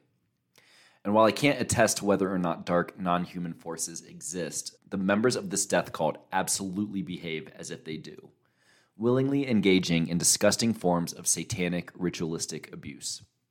Here's author and researcher of esoteric wisdom Manly P. Hall in his seminal book, The Secret Teachings of All Ages. Hall's book was originally published in 1928, 89 years before the first Q drop. This is what he had to say about the worship of dark entities and the age old practice of black magic. Quote, the theory and practice of black magic. Some understanding of the intricate theory and practice of ceremonial magic may be derived from a brief consideration of its underlying premises. First, the visible universe has an invisible counterpart, the higher planes of which are peopled by good and beautiful spirits. The lower planes, dark and foreboding, are the habitation of evil spirits and demons under the leadership of the fallen angel and his ten princes. Second, by means of the secret processes of ceremonial magic, it is possible to contact these invisible creatures and gain their help in some human undertaking. Good spirits willingly lend their assistance to any worthy enterprise, but the evil spirits serve only those who live to pervert and destroy. Third, it is possible to make contracts with spirits whereby the magician becomes for a stipulated time the master of an elemental being. Fourth, true black magic is performed with the aid of a demoniacal spirit who serves the sorcerer for the length of his earthly life, with the understanding that after death the magician shall become the servant of his own demon. For this reason, a black magician will go to inconceivable ends to prolong his physical life, since there is nothing for him beyond the grave. The most dangerous form of black magic is the scientific perversion of occult power for the gratification of personal desire. Its less complex and more universal form is human selfishness, for selfishness is the fundamental cause of all worldly evil. A man will barter his eternal soul for temporal power, and down through the ages, a mysterious process has been evolved which actually enables him to make this exchange. In its various branches, the black art includes nearly all forms of ceremonial magic, necromancy, witchcraft, sorcery, and vampirism. And vampirism. Under the same general heading are also included mesmerism and hypnotism, except when used solely for medical purposes, and even then there is an element of risk for all concerned. The practice of magic, either white or black, depends upon the ability of the adept to control the universal life force, that which Eliphas Levi calls the great magical agent or the astral light. By the manipulation of this fluidic essence, the phenomena of transcendentalism are produced. The famous hermaphroditic Baphomet, goat of Mendes, was a composite creature formulated to symbolize this astral light. End quote. And on Substack, I've included an image of Baphomet from Manly P. Hall's book.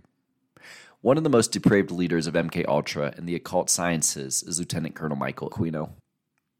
Aquino was an Army intelligence, DIA, and NSA officer, fifth generational psychological warfare expert, and founder of the Satanic Temple of Set. Aquino allegedly died in 2020. Lieutenant Colonel Michael Aquino. Here's Cathy O'Brien's description of her history with Lieutenant Colonel Michael Aquino. When Houston became my appointed mind control handler in 1980, Byrd's influence on my mind boosted Houston's entertainment career. His travels had expanded to accommodate covert drug and money laundering operations across the U.S., in Mexico, in Canada, and throughout the Caribbean. Houston had and has a great deal of no show money, but I was never permitted access to it. Poverty was one more means of control I endured, as slaves like myself were not afforded the freedoms that having money allows. When I was working three menial jobs during college, all of my money was taken from me by, by my parents. All money earned by Cox's cocaine and body parts enterprises was reinvested in the Covenant drugs leaving us dependent on charities for our basic necessities. With Houston, I had to earn every penny I spent on groceries and necessities over and over again, which made earning my keep a deliberately impossible cycle. This kept me financially dependent and further hindered my ability to escape, even if I had known enough to attempt it. My innate protective maternal instincts as a mother may have been accentuated due to my past unsuccessful attempts to protect my brothers and sisters. I now had two sisters. It was my desperate need to keep Kelly safe that drove me to the point of fight or flight when I was transferred to Houston. I had long ago lost my ability to fight, but my new maternal instincts compelled me to flight. I did all I could to save Kelly and myself from Houston and her fate in Project Monarch. Since I had no ability to reason and was amnesic, I fled to my parents' new house in affluent Grand Haven, Michigan. I had no concept of what I was running from or to. I arrived with my baby daughter in my arms, the tattered clothes on my back, and what few donated belongings I had acquired for Kelly. Within a few days, my parents received and followed Senator Byrd's instructions and turned me back over to Houston, who in turn sent me back to Louisiana for further conditioning. After three more months of intense, nonstop tortures by Cox, I could not think to follow maternal instincts and barely knew my own name. I had no idea how old I was, where I was, how long I'd been there, and what had happened to Kelly during that time. Kelly's own testimony and current program polyfragmented multiple personality dissociative identity disorder reflects the high tech, sophisticated conditioning and torturous trauma she endured during this and numerous ensuing times that we were separated. When I was returned to Houston as orchestrated by Byrd, my brain contained a new series of compartments ready to be programmed and led. Intensive mind control behavior programming began at once, and Houston ensured that I was taken to my appointed destinations under the guise of his travels in the country music industry. In the early 1980s, my base programming was instilled at Fort Campbell, Kentucky by U.S. Army Lieutenant Colonel Michael Aquino. Aquino holds a top secret clearance in the Defense Intelligence Agency's Psychological Warfare Division, PSYOPS. He is a professed neo Nazi, the founder of the Himmler inspired Satanic Temple of Set, and has been charged with child ritual and sexual abuse at the Presidio Daycare in San Francisco, California. But, like my father and Cox, Aquino remains above the law while he continues to traumatize and program CIA destined young minds in a quest to reportedly create the superior race of Project Monarch mind controlled slaves. I quickly learned that Aquino did not adhere to his profoundly professed occult superstition any more than I did. His satanic power was in the form of numerous variations of high voltage stun guns, which he used on me regularly. Although Aquino used occultism, blood trauma, as a trauma base, his programming was high tech and clean, not muddled in a proverbial witch's brew of ignorance. He quickly dispelled the Cox influence and began programming me according to Byrd's specifications as his own little witch for sadistic sex, covert CIA drug muling, blackmail, and prostitution operations. During the three months I was back with Cox, a muscle in my upper vaginal wall was cut and dropped in preparation for Houston to flesh carve a hideous witch's face for Senator Byrd's perversion. Aquino provided the ancient instructions on how to mutilate me, and Houston used silver nitrate and hot X-Acto knives to carve the details of the face without any form of anesthesia. By flexing the muscle downward, the face protruded out of my vagina. Not only did this surgery give Byrd a vagina suited to his minute, underdeveloped penis, it also provided an equitable curiosity to be displayed over and over again in both commercial and non commercial pornography and prostitution. In the footnote, O'Brien highlights that the witch's face has also been referred to as that of a Baphomet and Jesuit monk. The worship of Baphomet is a common theme amongst the Illuminati death cult, and O'Brien's allegations against Aquino are far from unique.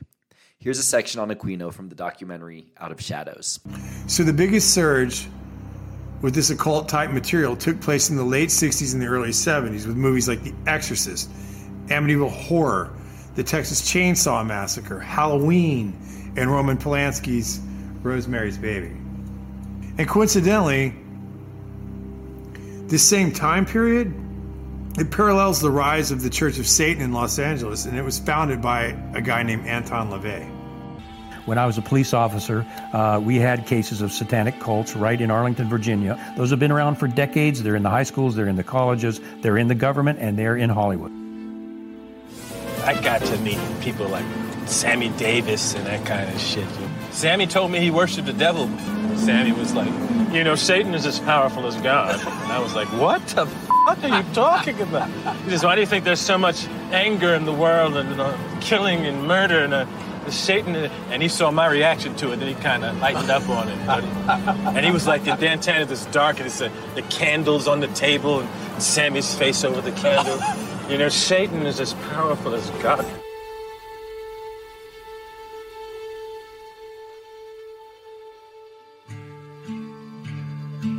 From our point of view, it really makes no difference whether you pray to a father god or to a mother goddess or to an entire gaggle of gods and goddesses. Michael Aquino was a high level officer in the National Security Agency.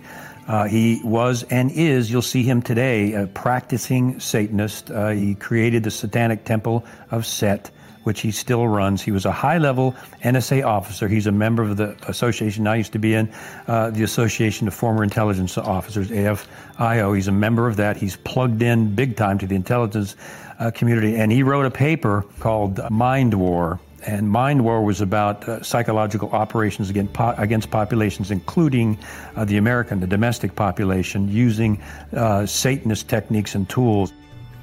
Aquino was first involved in MK Ultra operations during the Vietnam War as part of the Phoenix program.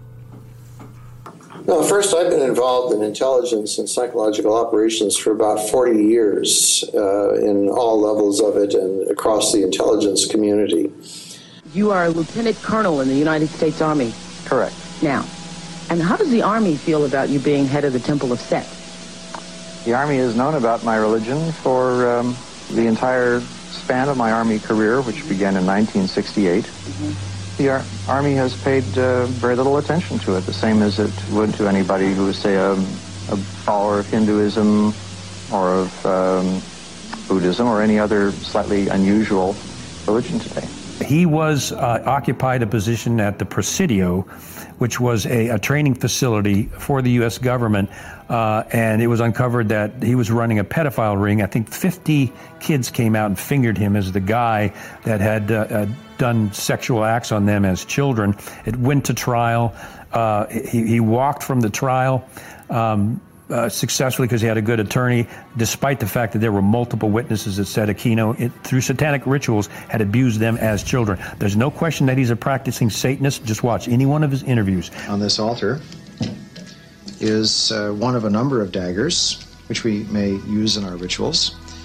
This one happened to belong to the commanding general of the most elite unit of Germany's infamous SS, was concerned with black magic and occultism research in general. Anything that it could find that had to do with the uh, origins of the human race, destiny of humanity, The perverted view of the occult held by Heinrich Himmler was of an evil magic that could help create a new master race. Wewelsburg Castle is where he performed his ceremonies. I have been to the Wewelsburg, which still preserves Heinrich Himmler's ritual chambers to this day, and have conducted a black magical ritual in the so called Hall of the Dead beneath the Wewelsburg. This particular dagger is inscribed to our comrade in the Leibstandarte Theodor Wisch, Brigadefuhrer, a major general in the Waffen SS.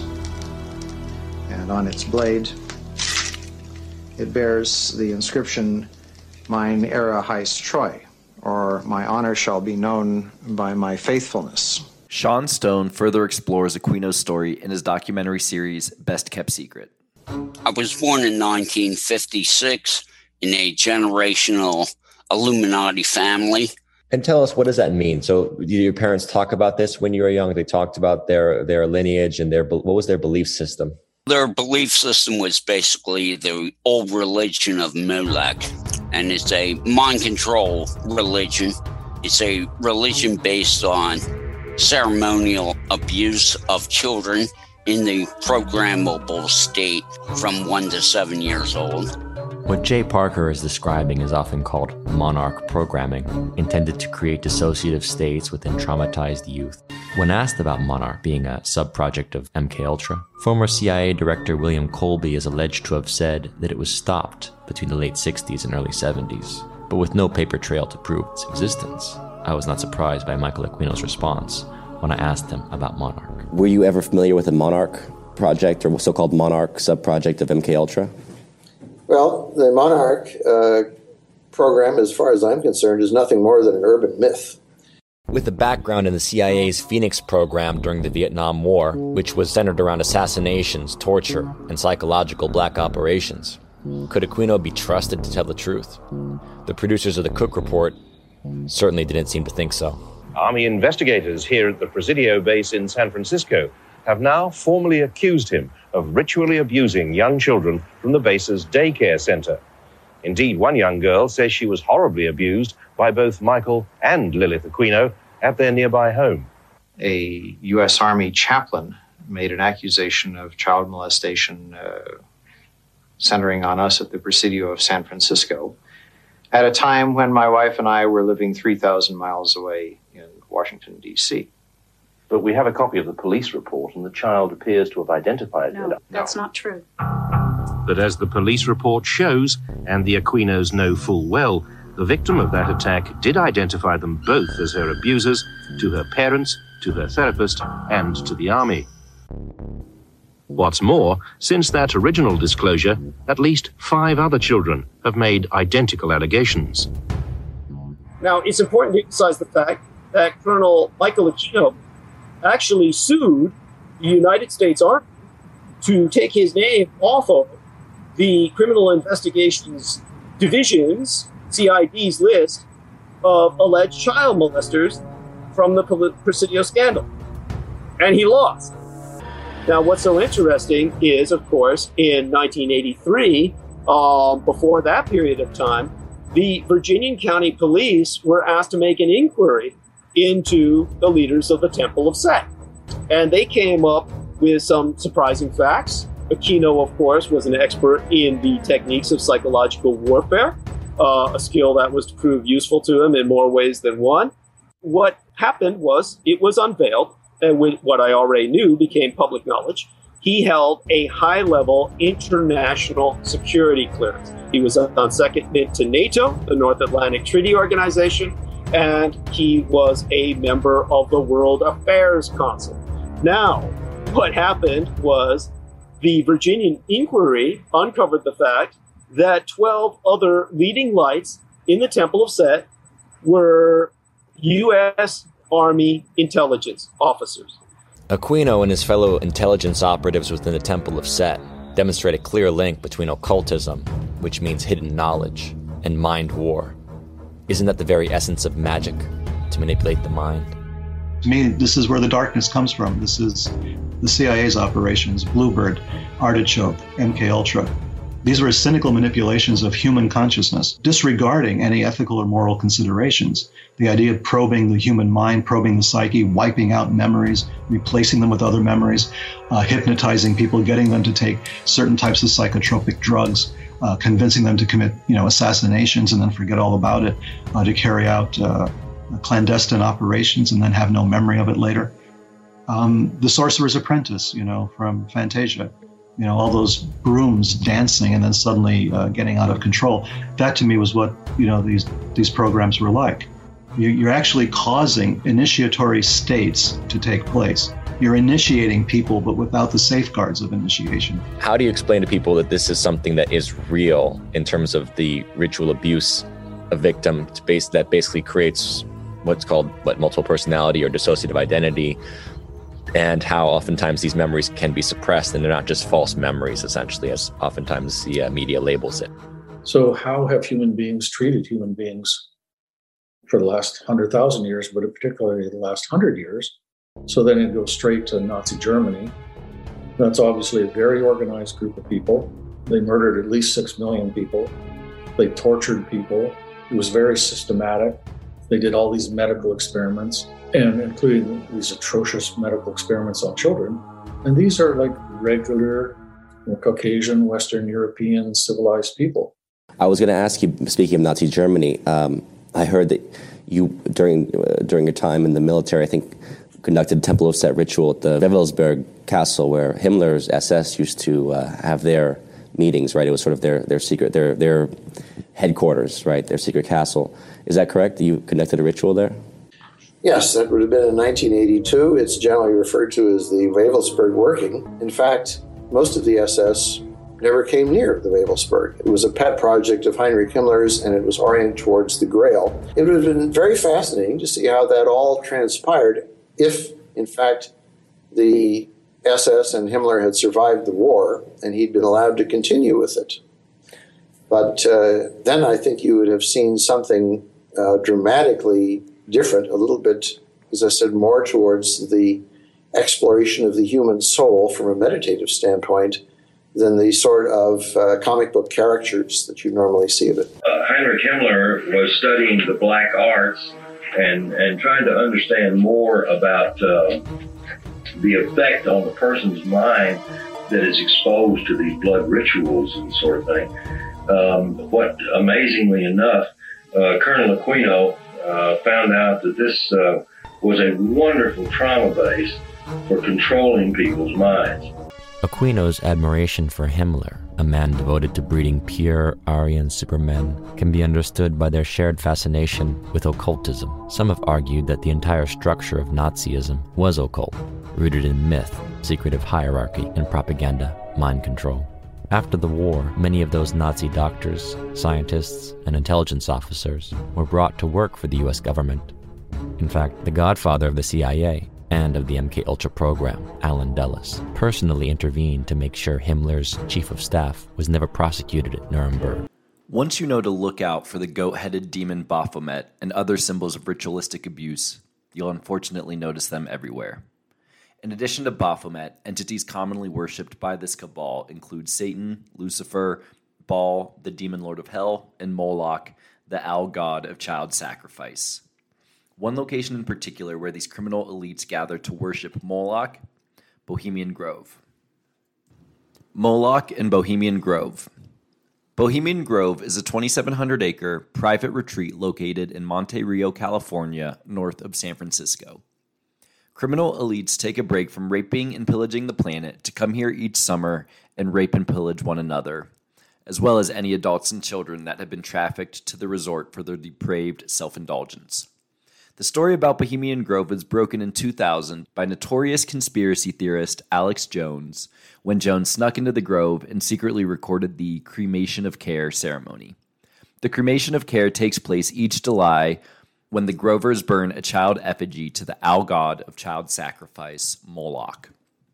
Bohemian Grove is a 2,700 acre redwood tree grove located in Monte Rio, California. In July of each year, politicians such as presidents, along with businessmen and celebrities, attend the campground to witness ceremonies and to partake in various activities. Members of the grove claim it is simply a men's club which provides entertainment for two weeks in the summer. Many people have come out in the past claiming they'd been trafficked to Bohemian Grove to be a part of human hunting games. This is when people are taken captive, then released into the woods, and the elite hunt them with guns for sport. The Bohemian Club formed in 1872. It is a private men's club consisting of the most prominent men in the world, including presidents, politicians, business tycoons, senior media executives, and many other powerful people. In 1893, the Bohemian Club located their gatherings at Bohemian Grove. By 1899, they purchased the land and privatized it. Pictures from the early days of Bohemian Grove shows the members lynching men and also shows young children being bound to altars. Members and guests who enter the grove must follow the strict guidelines of what goes on at the Grove stays at the Grove. All discussions within the Grove, whether they be business related or personal, must stay confidential. The club's motto is, weaving spiders come not here. This implies that outside concerns and business deals are to be left outside. Although this is a club's motto, the members rarely stick to it. Important political and business deals have been developed at the Grove. Many military operations have been masterminded at the Grove. These include the Manhattan Project, which led to the creation of the atomic bomb. In 1981, ABC News aired a news story about the Bohemian Grove. The report listed members such as Gerald Ford, George H.W. Bush, Ronald Reagan, Richard Nixon, and many more. The membership list has included every Republican Party and some Democratic Party US president since 1923, along with many cabinet officials, directors and CEOs of large corporations, including major financial institutions, major military contractors, oil companies, banks, and media moguls. Before the entertainment starts, the men are involved in a ceremony called the cremation of care. The Grove is not just simply a high profile camping spot. It consists of hundreds of structures ranging from clubhouses, bedrooms, theatres, industrial sized kitchens, and the staging area where the cremation of care is performed. The cremation of care ceremony was first conducted at the Bohemian Grove in 1881. Before the elite indulge in various activities, they must first perform the cremation of care.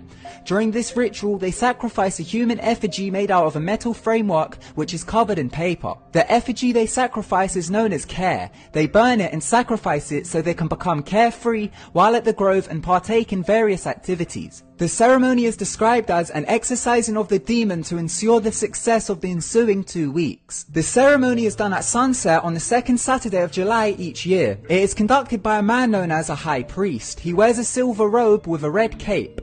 A high priest is a Luciferian name for a male who oversees rituals. The high priest is accompanied by about 24 men who wear long black and red robes. The men also carry torches. The high priest wears a microphone which broadcasts his voice over a sound system. The ritual is watched by a thousand spectators. Radio show host, documentary filmmaker, and conspiracy theorist Alex Jones successfully infiltrated into the Bohemian Grove in 2000. He captured the cremation of care ceremony on tape.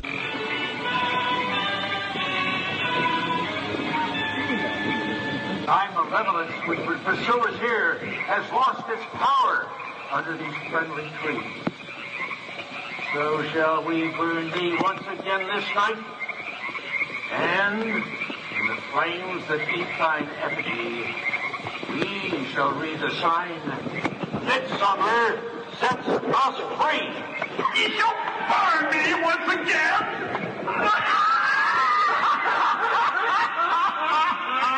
now but me, Swain, which hither ye have brought from regions where I reign. Ye fools and priests, I spit upon your fire. Begone, dull care. Fire shall have its will of thee. Begone, dull care.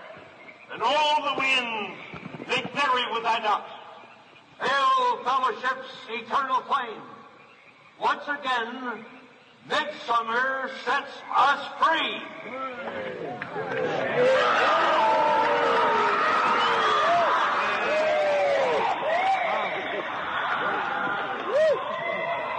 While there, Alex Jones claimed he didn't see anything conspicuous, but claimed the grove was rife with homosexual activity. Since he infiltrated, the security in and around the grove has increased. Police dogs and thermal cameras are now used to make sure future infiltrations do not occur. They sacrifice a human effigy to a 40 foot concrete owl statue. The owl is the grove's mascot.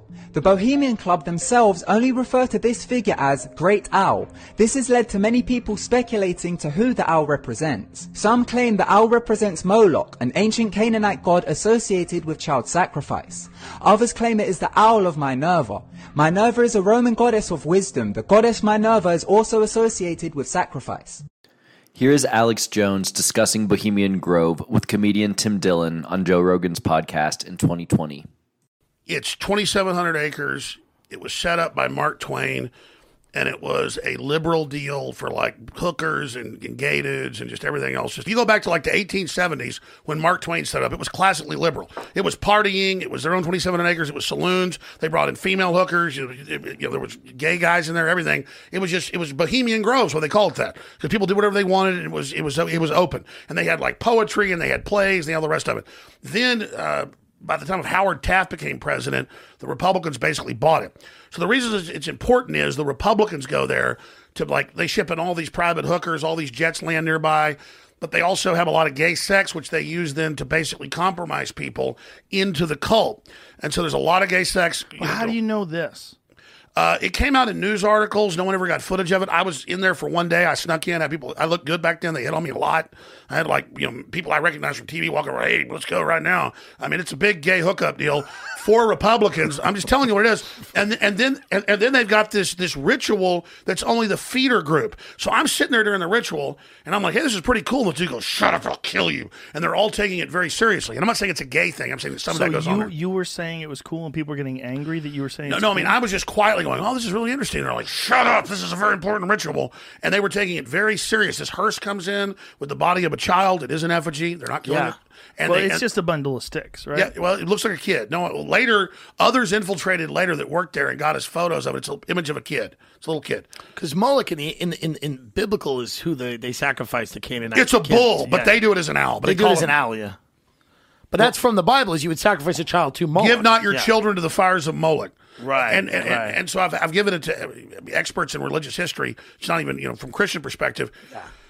It's a Faustian deal mixed with Babylonian and religious stuff from Tyre. Yeah. It's Like, look at that. Look at that owl god, and look at the fire underneath the owl god. And there's Ronald Reagan. I mean, if you saw that, if you were in the woods and you just saw that, you would be terrified. And, and Richard Nixon said, Richard Nixon on the Richard Nixon tape says it's a gay orgy.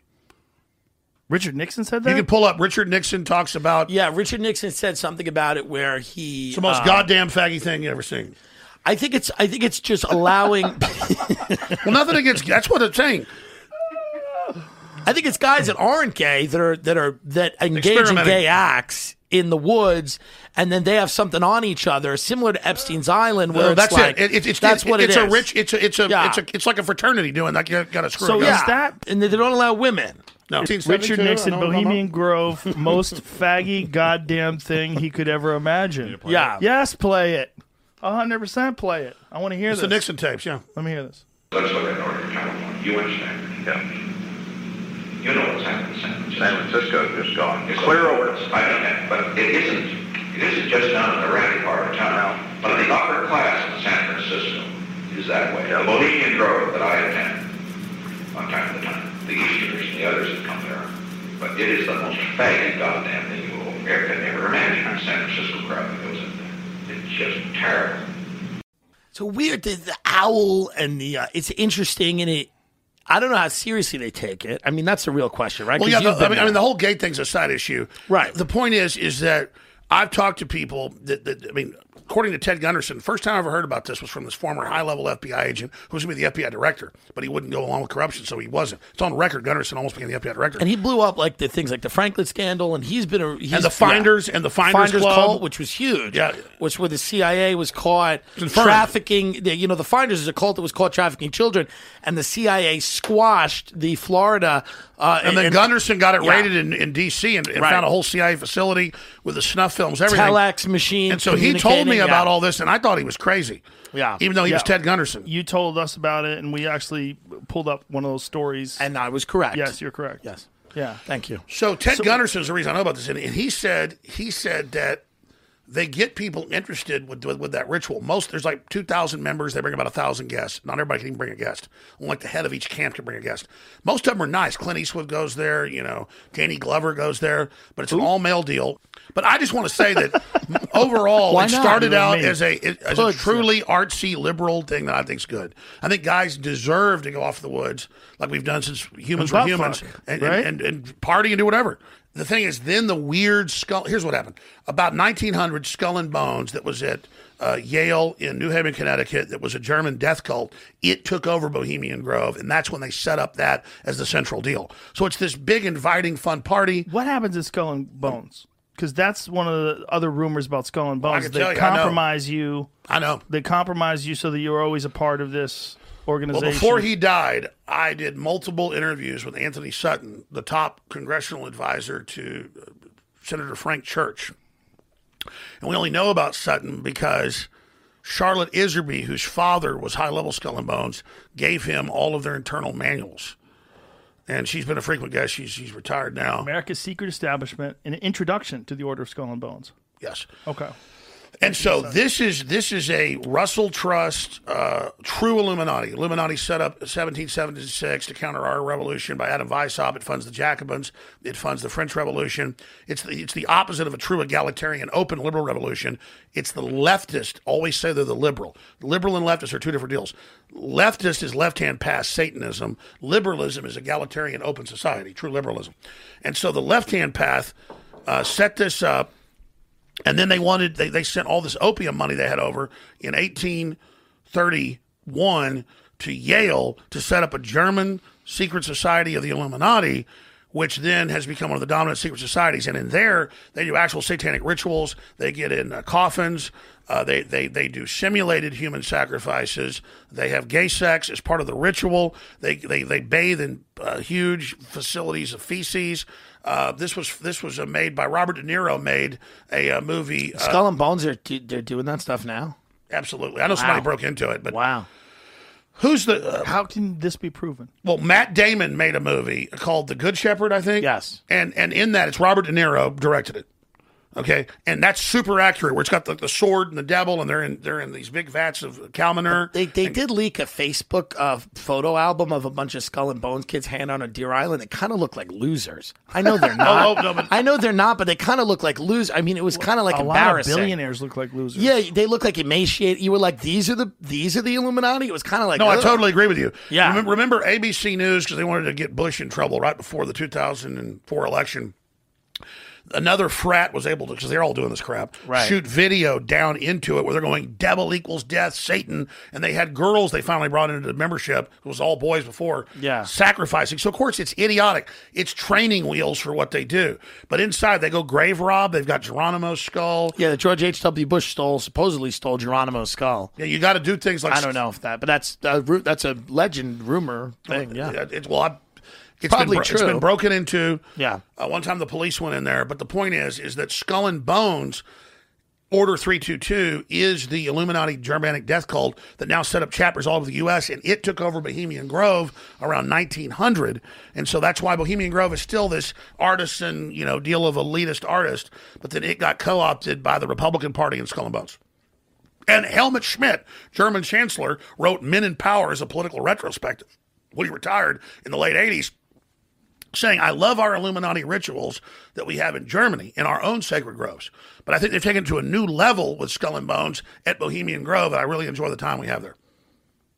So these are just these elite institutions where, and, and Skull and Bones, I think they seek to like create uh, close friends amongst people that may not know each other, create loyalty amongst this group of people. That's why they got to tell them all the things they've yeah, done. you got to tell them all the sexual history, all that stuff. They want these people to be loyal to each other. So when they they're not loyal to the laws of America, they're loyal to this this oath that they take with each other. Look at this.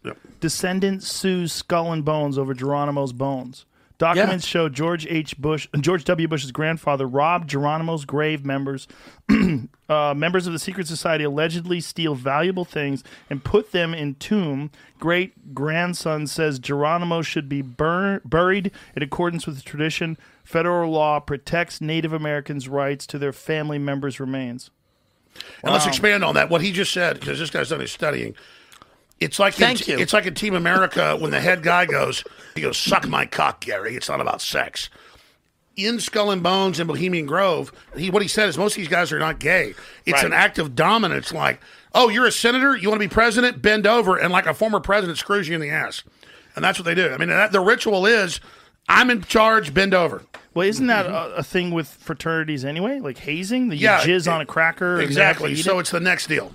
Yeah, but most people in fraternity, I mean, these are the top kids. These are kids that they think are going to mm-hmm. occupy leadership positions in the world, And often do, and eventually. often do. So even Let though me give you an example. Yeah. Even Jon Ronson saw the photo with me when we snuck in Bohemian Grove. Yeah. And and they had it hanging in. It's Henry Kissinger bent over in a woman's dress, sticking his fingers in his ass.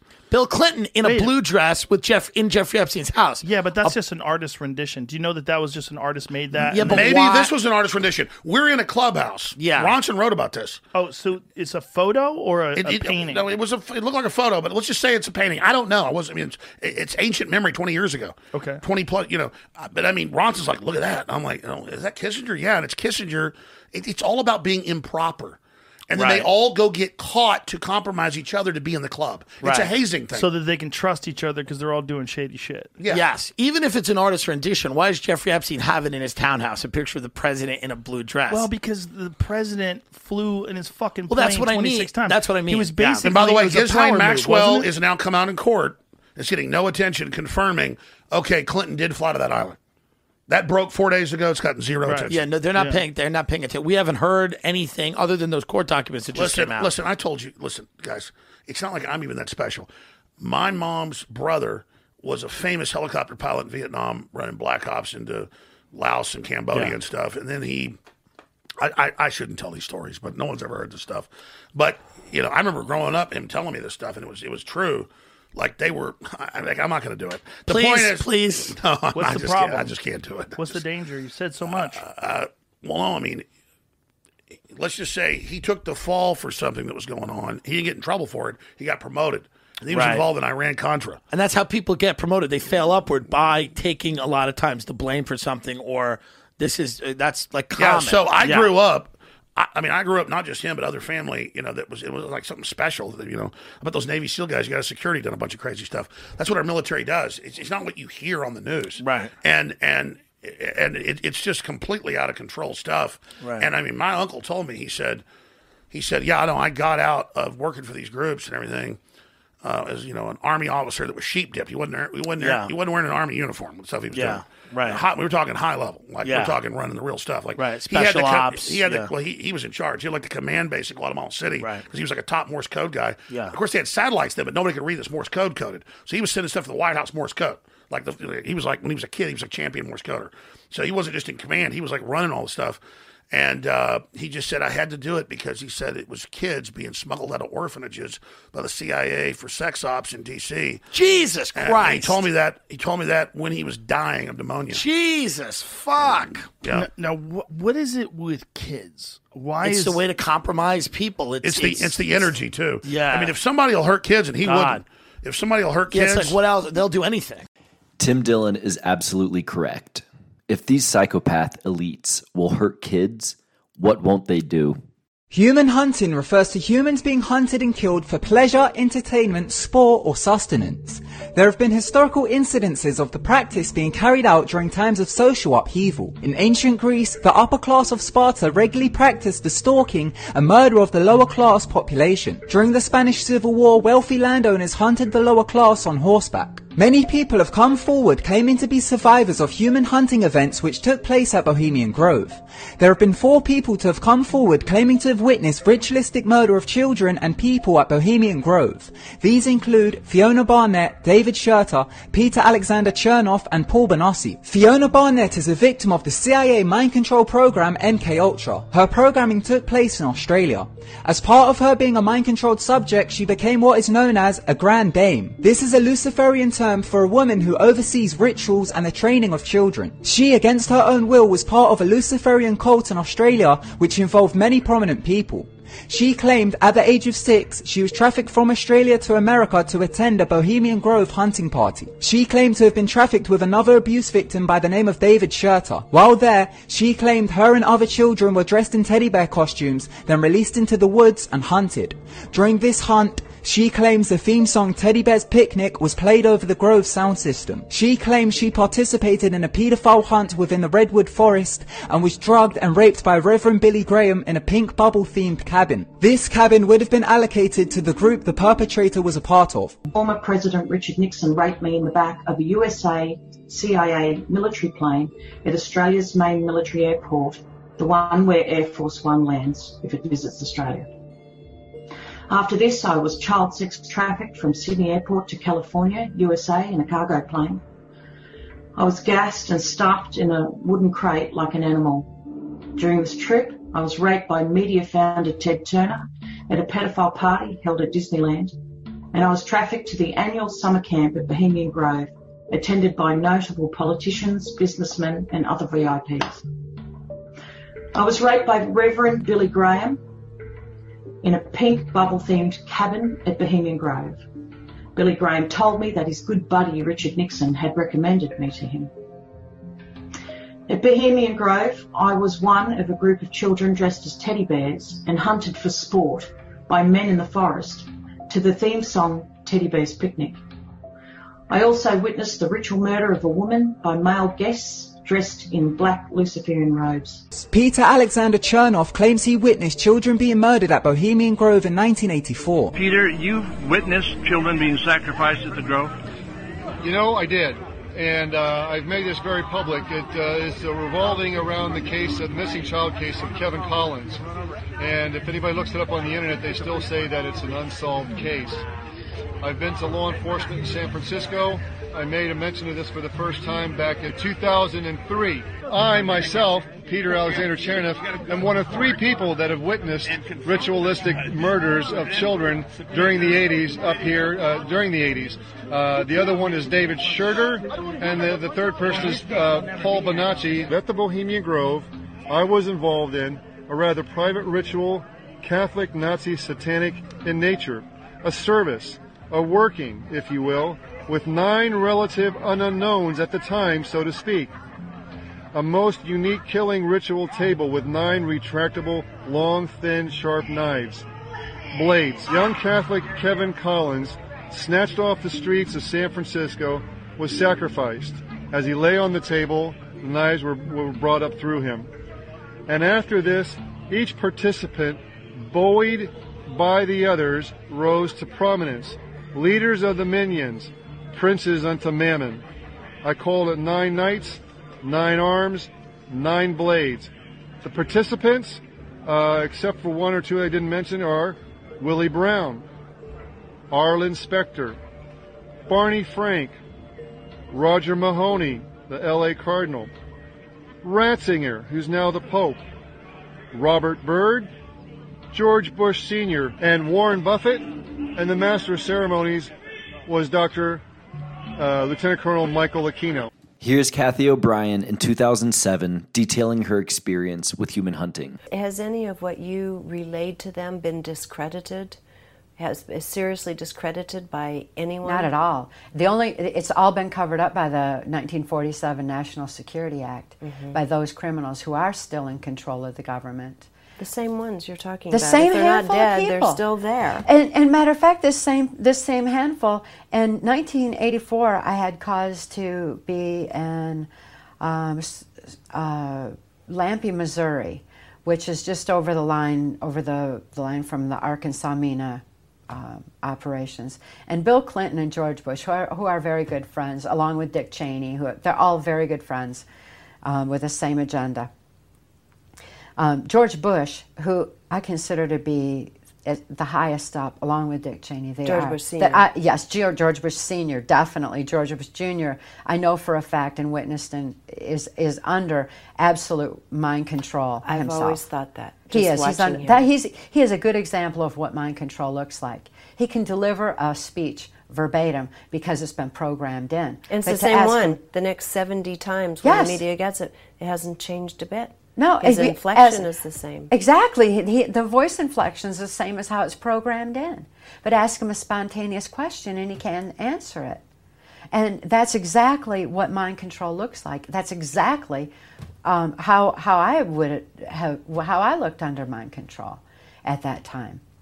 But one place where they were training the um, military special forces in particular was at this uh, Swiss Villa Amphitheater in Lampe, Missouri, where I had cause to be exposed to George Bush and Bill Clinton, who were involved in a military maneuver called the Most Dangerous Game, which is a form of human hunting and is supposed to teach a person they have no place to run and no place to hide. Well, I since know better than that. Um, there is a place to run, and it's right at them with the truth. There's no need to hide. They're the ones who are hiding Mhm. what they're doing Mhm. um, under the 1947 National Security Act and any any other means that they can come up with, any perversion, diversion, or or anything else Mhm. that uh, that they might do. But nevertheless, I heard Bill Clinton and George Bush talking, and George Bush told him then that when the American people became disillusioned with Republicans leading them into what Adolf Hitler termed and George Bush termed the New World Order, this mind controlled society, then Bill Clinton, as a Democrat, would be put into place. And that was his uh, reward, so to speak, for all of the funding that he was doing through the cocaine operation. Um, George Bush ran this country through the Reagan administration. Yes. And uh, since I was working, actively working during the, the Reagan Bush administration, I was privy to so much of that aspect. George Bush was very much in control. George Bush Sr. was very much in control of the United States during the Reagan administration. Mhm. Reagan said he was an actor, and that's all he was. He was just uh, a mouthpiece Mhm. for um, leading the people and misleading the people in, uh, in other directions. But when the, net, the plan after that was to put George Bush Jr. in. After who- Clinton. After Clinton, because he was being groomed for the presidency and under total robotic mind control. Mhm. And since the plan was to have people warring with each other on a religious level, they created this illusion that, that George Bush is um, in a, a religious kind of leader, which I don't think that I don't think that flew with anybody. I don't think anybody No. bought into that I don't think because they did either. It didn't run deep. And he was treated similarly to the way you were treated. Yes, he was. As, as a matter of fact, um, in Mount Shasta, there's a another uh, government military installation where a most dangerous game is played, or and was played, um, in the winter of '86, and it was there that I, my daughter was there as well, and was traumatized the same way, and it was there that um, Bush Jr. was exposed to a most dangerous game When, as when well. you mean exposed to, he was one of the He was hunted. Who were hunted? He was By hunted. whom? Um, at that particular one was Dick Cheney and George Bush Sr. And one thing, one thing that that Dick Cheney always said is, if if I would kill, you know, so and so, whatever special forces guy it was, or whomever they were ex- disposing of at that time, if I would kill so and so, imagine what I would do to the likes of you. And so I always knew that my life was on the line, but that really wasn't anything that scared me or wasn't a motive. It was when Kelly's life was on the line and that what he would do to do to her that was so terrifying. But it was so interesting because when um, Dick Cheney shot his friend in the face recently and it made the news, before George Bush Jr., um, as our acting president at this moment, um, was briefed on how he was to answer that or programmed into how he was to respond to it. The cameras were on him and asked him the spontaneous question of um, uh, about this situation, and he said he quoted his own programming verbatim, and he said, "If he would shoot his own friend in the face, imagine what he'd do to the likes of you." O'Brien also detailed her experience at Bohemian Grove in Transformation, published five years before Alex Jones broke the story and 32 years before the first Q drop. Jimmy Walker, the same photographer who had taken pornographic wedding night pictures for Larry Flynt, recently had other photographs of me published in Hustler. When Dante found out, he was furious. Larry Flynt and Dante both worked for the CIA, had Vatican and Mafia connections, and deliberately appealed to Reagan's perversions using Project Monarch mind controlled slaves. What Flynt could not legally publish, Dante ran through the underground. Flynt and Dante lived on opposite coasts, which, despite their similarities, still was not far enough apart to soothe their differences. Waving his hands in dramatic Italian gestures, Dante furiously spouted a string of obscenities over Flynt's publishing photos of what he deemed his property. Accusing Flynt of going to extremes to gain favor protection from the government, Dante shouted, He's a bigger whore than the girls he promotes. Michael Dante's pornographic filming abilities serve several purposes. Aside from producing porn according to Reagan's own well known perversions and instructions, Dante was present during many key international government gatherings.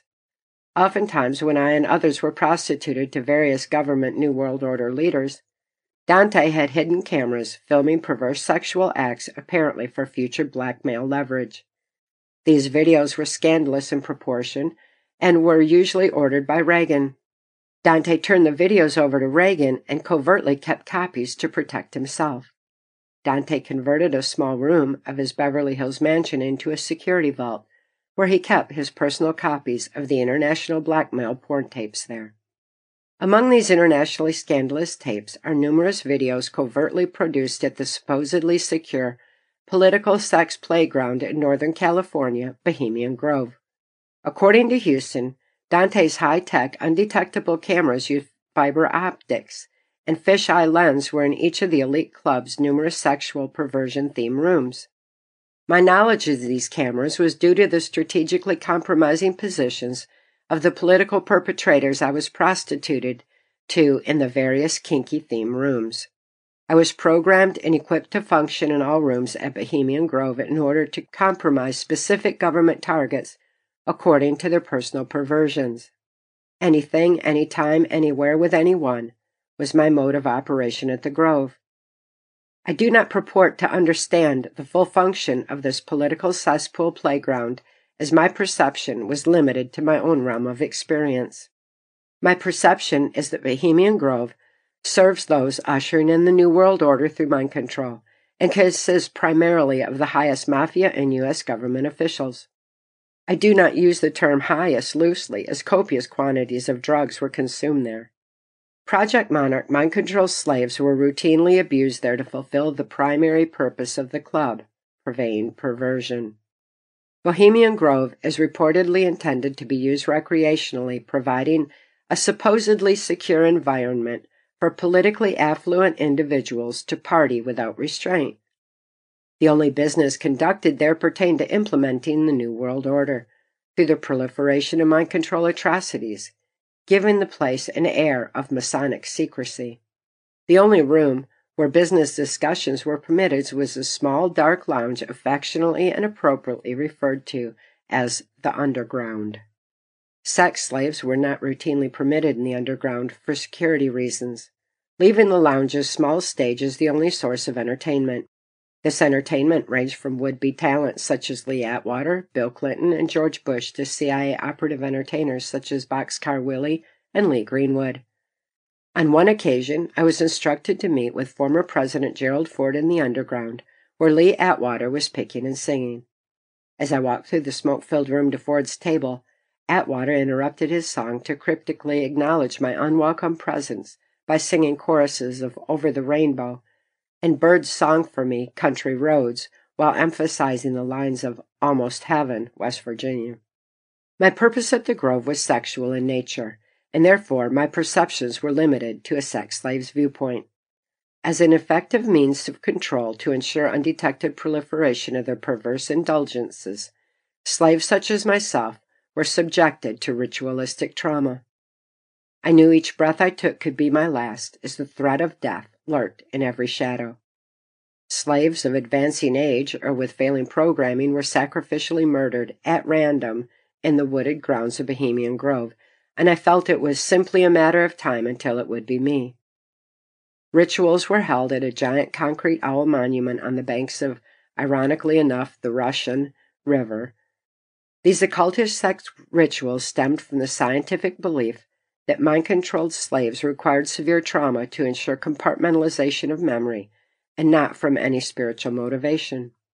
My own threat of death was instilled when I witnessed the sacrificial death of a young dark haired victim, at which time I was instructed to perform sexually as though my life depended upon it. I was told the next sacrifice victim could be you. Any time when you least expect it, the owl will consume you. Prepare yourself and stay prepared. Being prepared equated to being totally suggestible, on my toes awaiting their command. After returning to Tennessee, Houston attempted to distort my Bohemian Grove experience by instructing me to prepare myself for imminent death. He'd ordered me into a bathtub of cold water, placed ice cubes in my vagina, then transferred me to his bed. There he tied a coroner's type tag on my toe and hypnotically deepened my trance to the point where my heart and breathing were nearly stopped. Then he gratified himself on my cold, stiff body through faw necrophilia, reportedly one of his favorite perversions.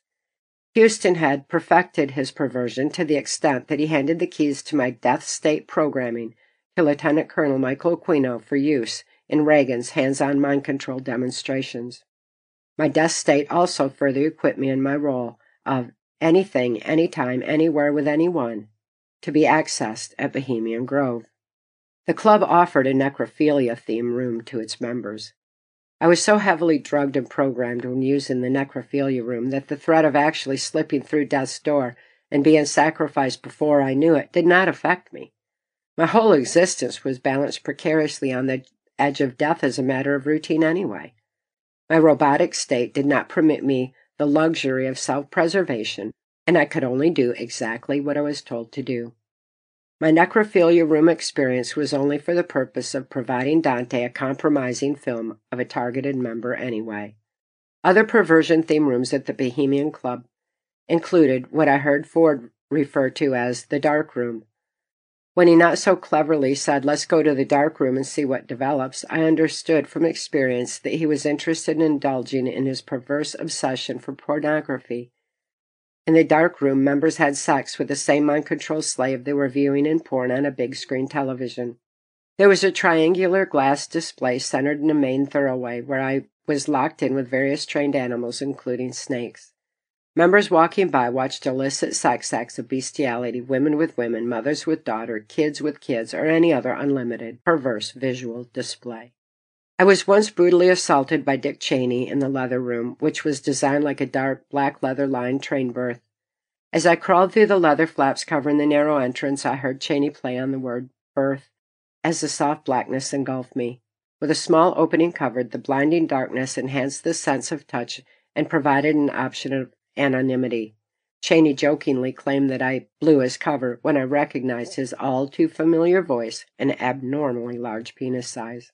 There was a room of shackles and tortures, blacklights and strobes, an opium den, ritualistic sex altars, a chapel, group orgy rooms including poster beds, water beds, and kitten houses.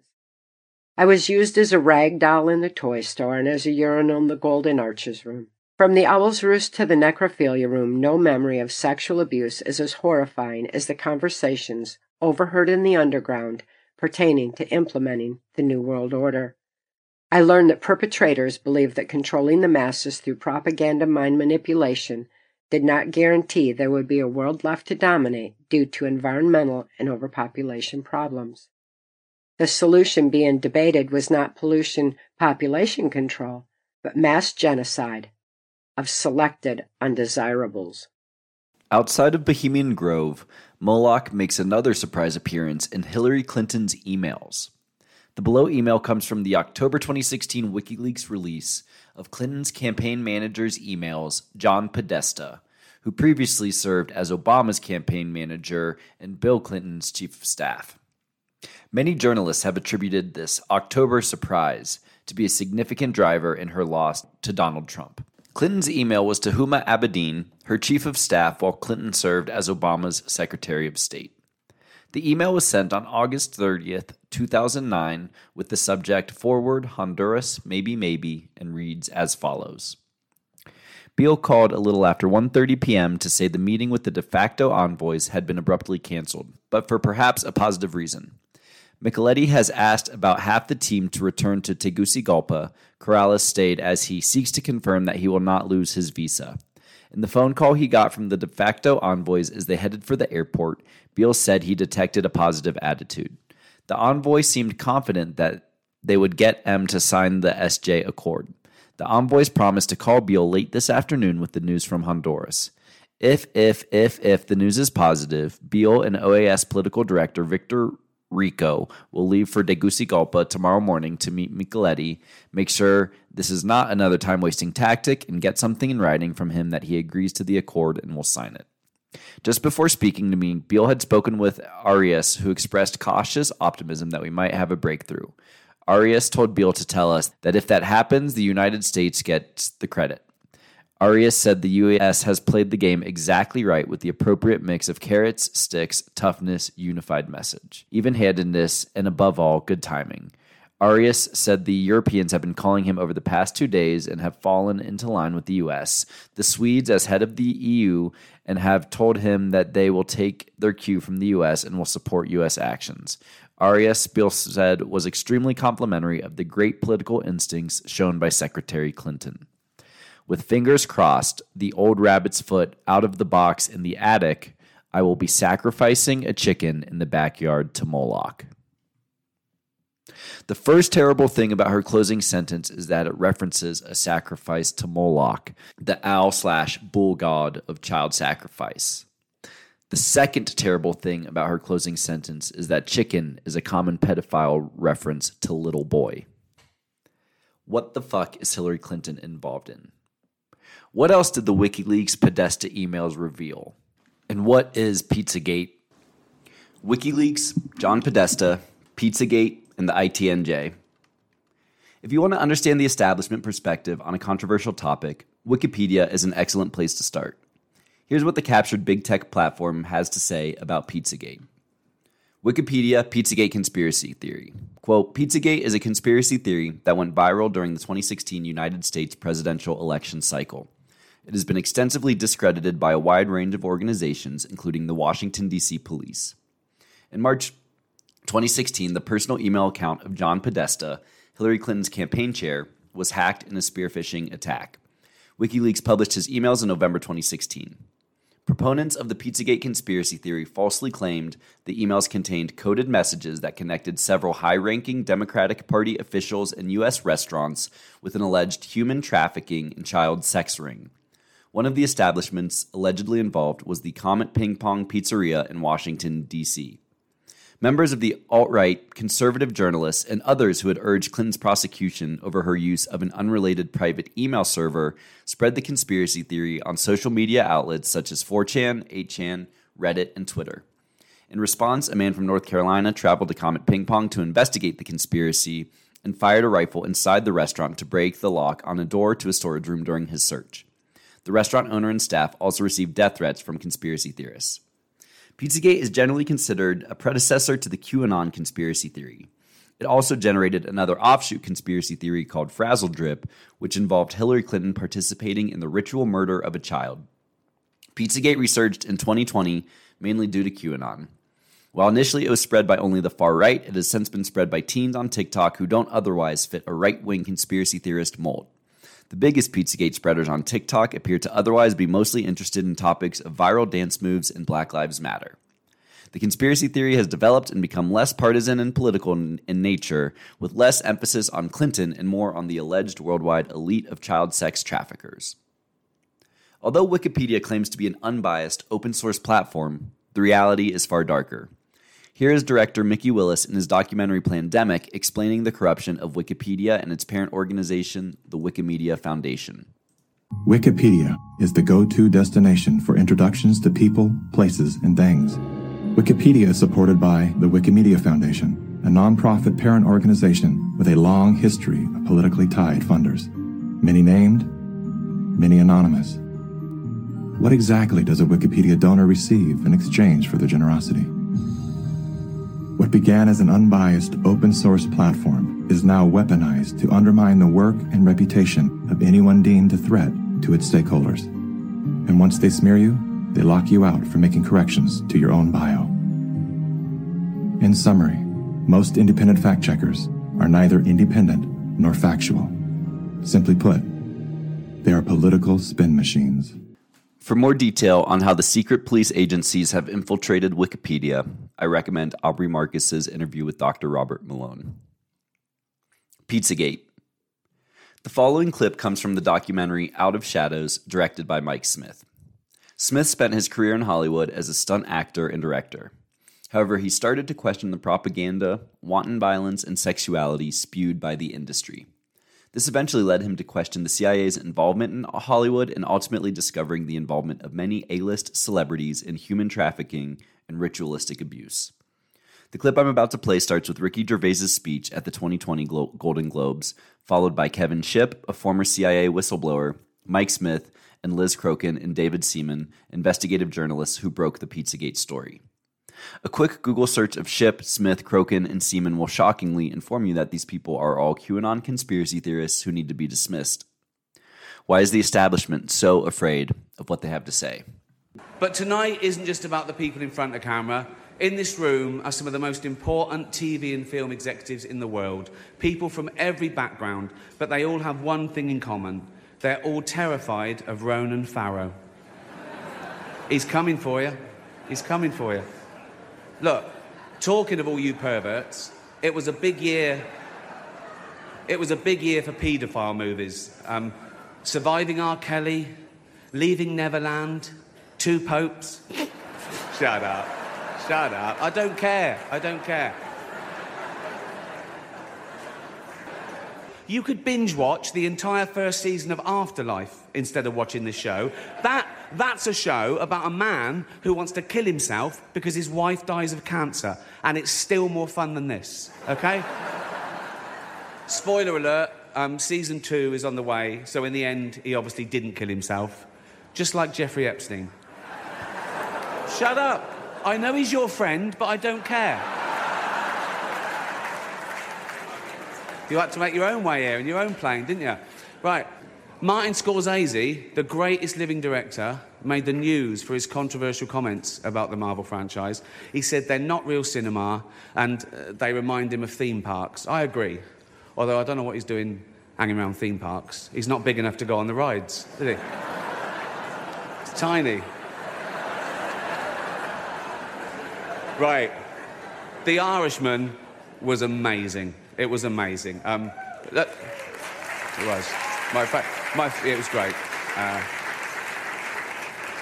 long, but amazing. Um, it wasn't the only epic movie. Once Upon a Time in Hollywood, nearly three hours long.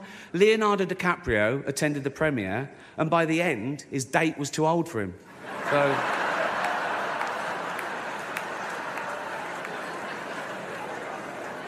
Even Prince Andrew's like, come on, Leo, mate, you know. You're nearly 50, son. Um, last one, last one. Come on, guys. Our next presenter starred in Netflix's Bird Box, a movie where people survive by acting like they don't see a thing. Sort of like working for Harvey Weinstein. You did it. You, I didn't. You did it. Shut the fuck up. Most people don't want to cross the psychological line that this stuff is going on. And we all have a mental defense mechanism. Uh, it's like uh, finally admitting there's an elite pedophile ring. I mean, most people just don't want to go there. And, and the same is here. You, psychologically, you lose your safety, your security, and whatever innocence you have when you realize that this stuff is really going on. And it's a it's a chore to cross over that barrier and realize, oh my gosh, this stuff is really happening. And that's why it takes critical thinking. The people have got to look at this stuff critically and see what they're being fed so they can cross that psychological line that they just refuse to, to see it when it's right in front of them. When Kevin said there's an elite pedophile ring, well, I'm thinking to myself, this is this is a hard thing for me to come to terms with. Now, it made me start thinking about conversations and things I'd heard, but I'd never saw it. It's not out in the open. And to me, I was like, no one could do that. Because, I mean, if I saw someone hurting a kid, I would kill them. I mean, I would literally kill them. I would never allow someone to hurt a child in front of me. Things Kevin was saying were things that were hard for me to cross the barrier. I did not want to believe it. I didn't want to go there. But as I went down this journey, I forced myself to go consider what if this is real?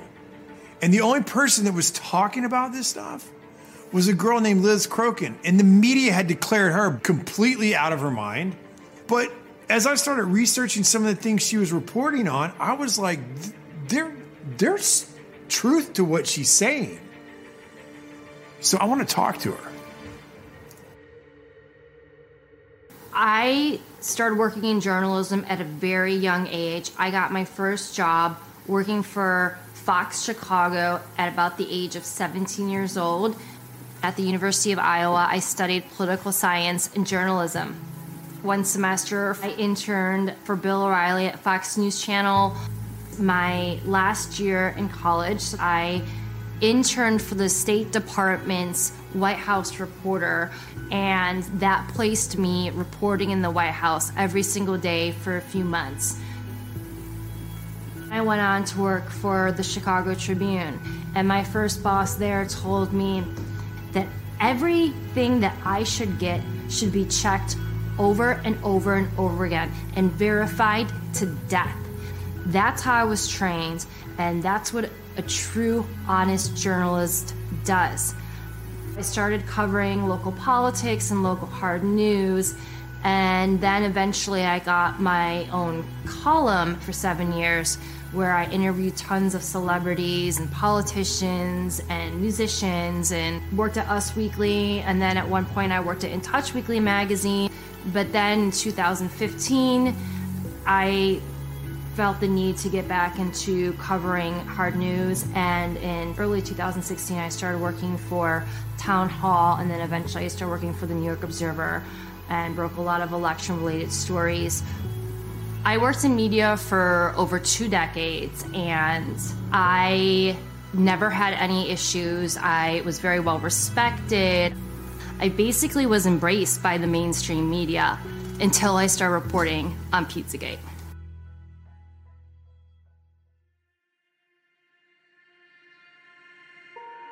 Now, when Pizzagate came out, the media tried to turn Pizzagate into something that wasn't.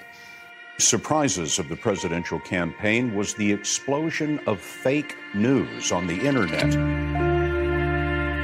28 year old Edgar Welch was arrested in Washington Sunday afternoon outside Comet Ping Pong, a popular family pizza parlor. DC police say Welch fired at least one round into the restaurant floor with an AR 15 rifle like this one on his Facebook page. No one was injured. Someone on Twitter whose name remains unverified but has several thousand followers posted that new emails found on Anthony Weiner's computer confirmed that Hillary Clinton was involved in a pedophilia ring.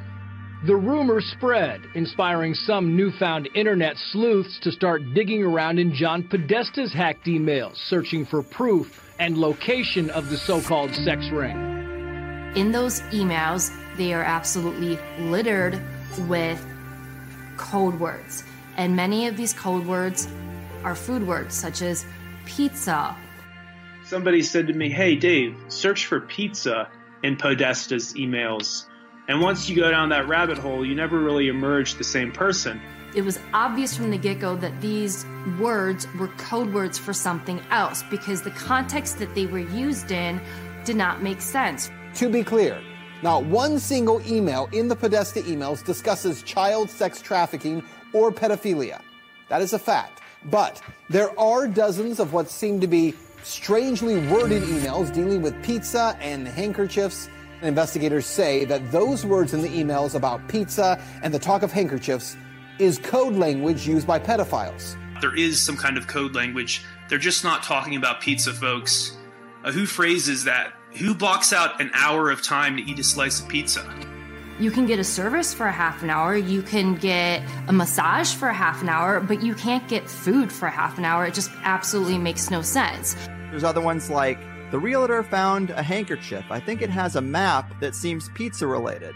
And uh, another one is Obama spent $65,000 flying in pizza and hot dogs from Chicago. Are we using the same channels? Pizza is a well known pedophile code word that actually has been used by law enforcement to arrest online sexual predators of children. And there's been multiple arrests that have been made by law enforcement of pedophiles trying to solicit children by using the pedophile code word pizza. 2007 unclassified FBI document. That document, according to the FBI, contains commonly used symbols by pedophiles to express their preference in children. Notice this one on the end, the triangle. That image signifies something called boy love. The pizza place next door to Comet Ping Pong Pizza, Besta Pizza, well, this was their logo until only a few weeks ago. People don't know that because the mainstream media refuses to cover it. The entire mainstream media redefined what Pizzagate was to make it sound ridiculous and less believable. And then they had people like Megyn Kelly come in, interview James Alefantis, didn't ask him any challenging questions. A conspiracy theory that even the DC police say has no basis in fact. She didn't ask him any questions about the pictures of children on his Instagram page looking abused, being sexualized. She didn't ask him about the pedophile talk. So the whole mainstream media painted him as this poor victim, as this person that was innocent, that was just victimized, as something that wasn't true. But just his Instagram page alone should have been enough for authorities to look into him. Investigators have already proven there's nothing to the story, right? Well, actually, no. And that's what you need to know. For all that is here, there has not been one single public investigation of any of this, not from local police, not from the FBI, no one. And that has to be the big question. Not for Podesta or for pizza parlor owners, but for law enforcement. Based on what may be or may not be here, the big question is why hasn't any investigation taken place? This is insane. So many people in the mainstream media have said Pizzagate is a conspiracy theory. Pizzagate has been debunked. It has not been debunked. If it's been debunked, explain the code words. No one to this day, including John Podesta himself, can explain the code words in his emails. Hey, John Podesta, can you please explain why you have children rented for entertainment for your adult hot tub parties? No one has ever explained why John Podesta has literal pedophile and cannibalism paintings all over his office and his home. Tony Podesta, too. And then you look into the spirit cooking dinners, and you look into Marina Abramovic, who's the one that was conducting the spirit cooking dinners. Why are they going to spirit cooking dinners? Why are they sacrificing chickens to Moloch in their backyard? This isn't my words, this is their words. This is in their emails. I'd be willing to debate anyone who thinks that Pizzagate has been debunked. You asked me when. Uh, when did uh, how am I getting additional briefings? That that was the first and last time I talked. So talked. October 9th is the last time you have heard from the FBI at all. Yes, You have not got an update on the My- investigation to your personal email. that that is correct. So not only did the mainstream media lie to you about Pizzagate, And they actually told you that it was illegal to read John Podesta's emails on WikiLeaks. Chris Cuomo, with a straight face on CNN, looked into the cameras and said it's illegal for you to read John Podesta's emails. Also interesting is remember, it's illegal to possess uh, these stolen documents. It's different for the media. So everything you learn about this, you're learning from us. That's from how scared from they are of those emails. And that's how explosive the content in those emails are. That they felt the need that they had to tell you you could not read those emails, and if you do, you might get arrested. Lie. It's different for the media. So everything you learn about this, you're learning from us. I'll return to the subject of Marina Abramovic, spirit cooking, and cannibalism shortly. First, I'd like to dive into some of the specific emails mentioned in the clip, as well as some of the other noticeably out of the ordinary emails released by WikiLeaks. First up, we have the email Liz Crokin referred to regarding children at adult hot tub parties. This email was sent by Tamera Luzzatto on October 8, 2015, to a group of adults, including John Podesta and his wife Mary. Luzzatto is the same woman who worked as Hillary Clinton's chief of staff when she served in the U.S. Senate until 2009. It reads, quote, Subject Farmer L update and welcome Matt. With enormous gratitude to Advance Man Extraordinaire Haber, I am popping up again to share our excitement about the reprise of our gang's visit to the farm in Lovettsville.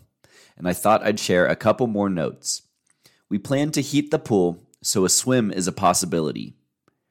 Bonnie will be Uber services to transport Ruby, Emerson, and Mauve Luzzatto, 11, 9, and almost 7. So you'll have some further entertainment, and they will be in the pool for sure. And with the forecast showing prospects of some sun and a cooler temp of lower 60s, I suggest you bring sweaters or whatever attire will enable us to use our outdoor table with a pagoda overhead so we dine al fresco and ideally not al chillo. I am CCing Trudy to repeat the invite and sending pining wishes you could come to Rima, John P., and Lori and Chris. Kona Moore, Mrs. Farmer L. Tamera Luzzatto, Senior Vice President, Government Relations, The Pew Charitable Trust, 901 East Street, Northwest, Washington, D.C. End quote. Here are journalists David Seaman and Yvonne Parkinson discussing this email and who is Tamera Luzzatto. They also dive into the Instagram account of James Alefantis, owner of Comet Ping Pong Pizzeria in Washington, D.C. Alefantis is a known friend of John and Tony Podesta, who hosted fundraising events for both the Obama and Clinton presidential campaigns. Comet is also widely suspected to be a location where child sex abuse and ritualistic torture takes place. Well, the first major one that really raised a lot of red flags to me and to many people um, across the country, really the world, is the Tamara Lozado email in which she was talking about to John Podesta and a few other adults. She was talking about kids being transported to an event for entertainment for these people. Um, the the weird thing about that is that she was listing off the ages of the children just randomly. So this isn't like you know normal people how they would normally speak to each other. How she's listing off the ages that are seven, nine, and eleven, um, and then listing off the names. And she wanted to make sure that the people knew, whoever was going there, that the people knew that these kids were going to be joining them inside this pool. Yeah, and what logical explanation is that for an adult like John Podesta, a very busy man, to be informed by this woman, Miss Lozada, uh, the kids are on their way over to your over to your pool. Uh, one is almost seven. Like, how is that relevant information for entertainment? I mean, isn't that the wording of the email? Yes. Uh, so you dug into uh, this Lozado person a bit further, and what did what did you find? Uh, so, internet researchers all across the world started really getting into this and trying to find out what they could about everybody that was involved in the email. The interesting thing was they found a website called an Evie's uh, Crib. And in this website, you can see a picture of what clearly resembles, or seems to resemble, uh, Tamara Lozado. So, this woman has a bunch of kids surrounding her. Um, looks to be like anywhere from six months old to about five years of age. So she's talking about um, whoever is interested with this blog. She's talking about having a raw and uncut footage uh, with ever like whoever adult male or woman that wants time with these children. And So what, what kind of strange kind what of kind of normal mother is first of all putting pictures of her with her infants on Right. the internet, and then is offering raw and uncut Yeah, uh, it's such a- access? it's such a weird thing to say. I mean, what Right. other explanation is there? We know that these people exist. There have been a number of arrests this year, and that to me is the most logical explanation. Is why were they coming over to his pool for entertainment? Well, it says for entertainment, so maybe these people are into children. So the other strange thing I wanted to point out about this website that was possibly connected to this email to John Podesta and between him and Tamara Lozado is that she's talking in this website with this photo where she has all these children surrounding her. She's calling herself Grand Tam. Now, if you think about it, Grand Tam would be a perfect kind of nickname for uh, Tamara, like Tamara Lozado. And so she called herself Grand Tam and the Lazazettes. So again, Tamara Lozado, Lazazettes, it's kind of like she's saying this is her little crew, this is her little posse that she's kind of selling off to the highest bidder. If you look at this website, it's very chilling, and you can obviously tell there's something very sinister going on. Another thing I wanted to point out on another uh, screenshot people were able to take before the website was eventually taken down is that there's another picture where she's with a baby and there's uh, she mentions a farm so she says with a new dude to boot evie doesn't know it yet but she is looking forward to many visits to the farm with cousins ruby emma and maeve so these are the same uh, names that are also inside of the email to john podesta too and that's the most striking thing that i saw. Is that- and then and also in the email she's talking about a farm too. So the connections are getting pretty deep. This was a chilling find to you in the same way that last year uh, the James Alefantis Instagram was a chilling find for me and many others because that was the moment where, okay, what are these people doing? What is this pizza shop owner doing with a bunch of images on his public Instagram of infants and of infants with their mouths open? What are these people commenting on uh, who know him socially when he's not a caretaker for children? They're not his own children. What other conclusions can we draw at a certain point? I mean, the, the level of creep factor of that Instagram was up there. And then with James Alefantis and his Instagram, he has a picture of this little girl with her hands taped down to a table. An acquaintance of mine said, Look, if all these elites are trafficking children and are doing gross things like people on the internet seem to think, mm-hmm. if they're doing all this stuff, they're so busy, when do they have the time? If they were going to do this, they would have to use a code language and they would have to be very discreet. Correct. And I was like, dude, they're using a code language and they're trying to be discreet. He didn't, Right. he didn't know that his personal email account, not connected to any government agency or anything, right? It's his personal email. Uh, it's not registered, any kind of accountability thing. Uh, they had no idea that their emails would end up on WikiLeaks. Uh, pedophile apocalypse, right? Grand Tam certainly sounds a lot like Grand Dame. Coincidence?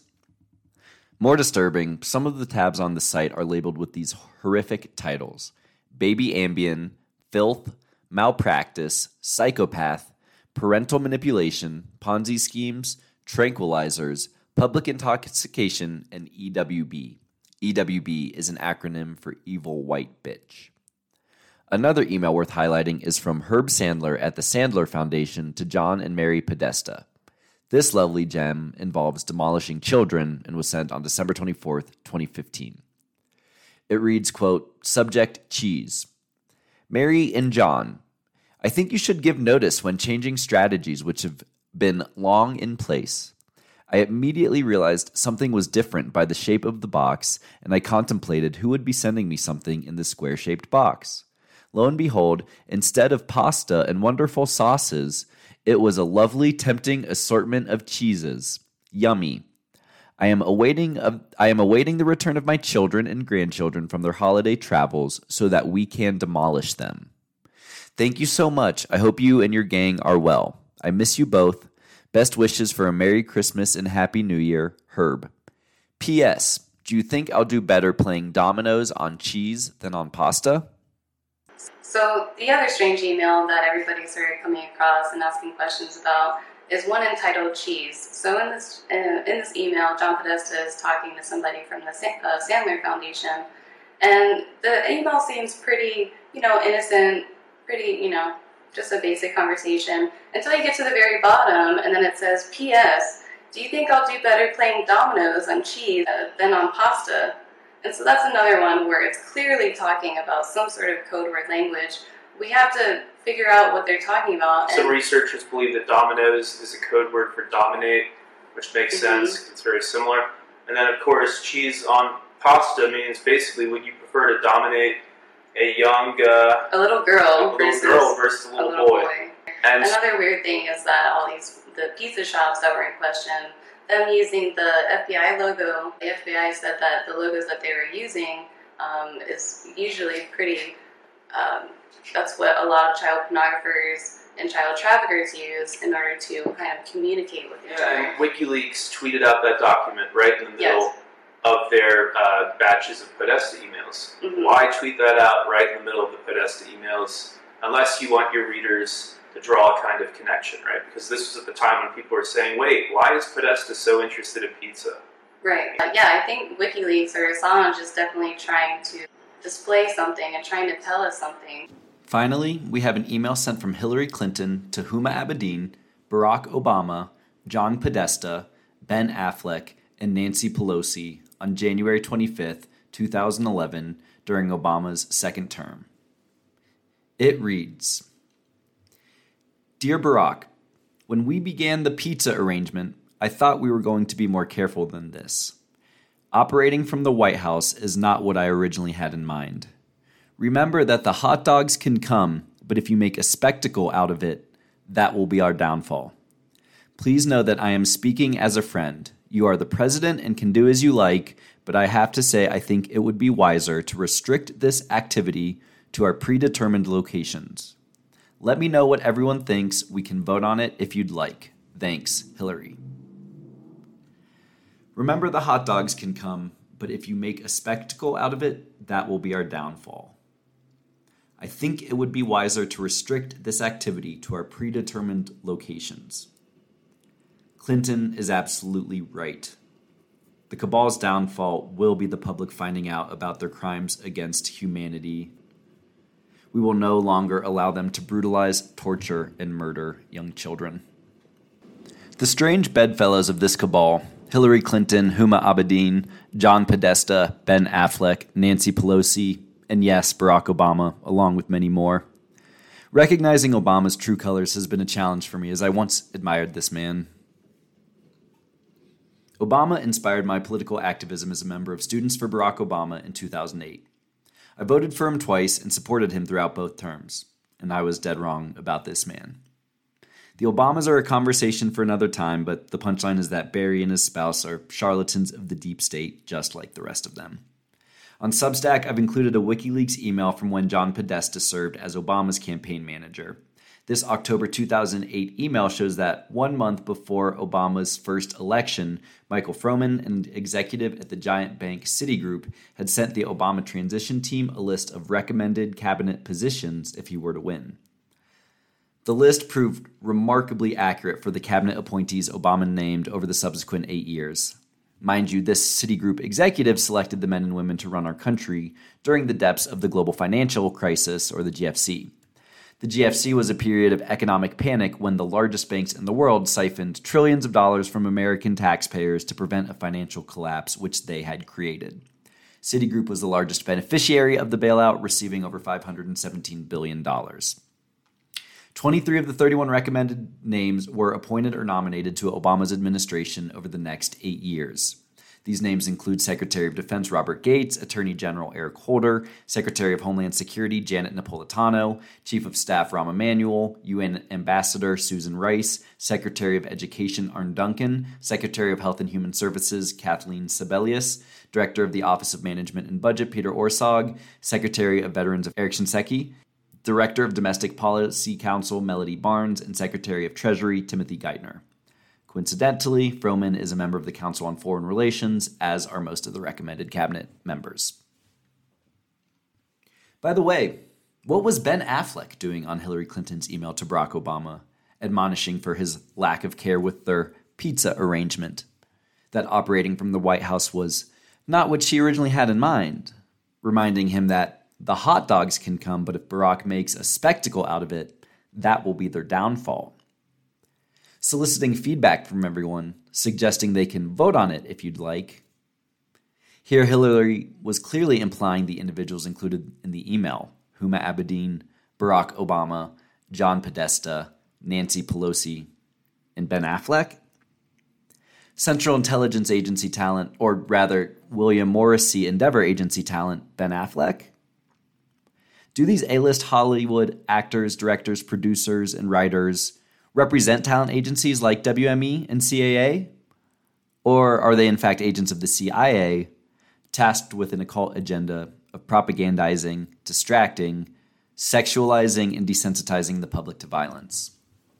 One of the themes of Argo is, is about storytelling and how powerful it is, from political theater to um, the way we kind of communicate to our children to the way that we inspire people. You know, and it's interesting that Hollywood and uh, you know, the clandestine services are both spend most of their time convincing people that something that's not true is in fact true. Are there many actors in Hollywood who also moonlight as agents, do you think? I think there are probably quite a few, yes. I think probably Hollywood is full of CIA agents, and we just don't know it. Um, and I wouldn't be surprised at all to discover that, you know, this was extremely common. Are you a CIA? I am, yes. and now you've blown my cover, so there goes my career. Uh, I just hope the directing thing better work out. Who is who in the zoo? What the fuck is going on? International Tribunal for Natural Justice. Here is David Seaman testifying for the International Tribunal for Natural Justice, or ITNJ.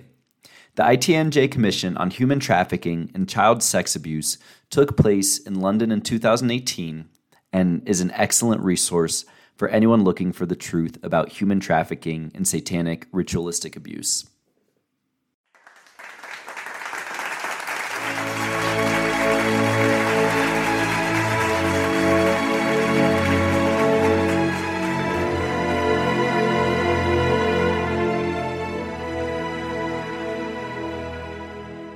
David Seaman is founder of Fulcrum News, which is an American research uh, site. He is a journalist who was fired from the renowned Huffington Post for his groundbreaking story on Pizzagate.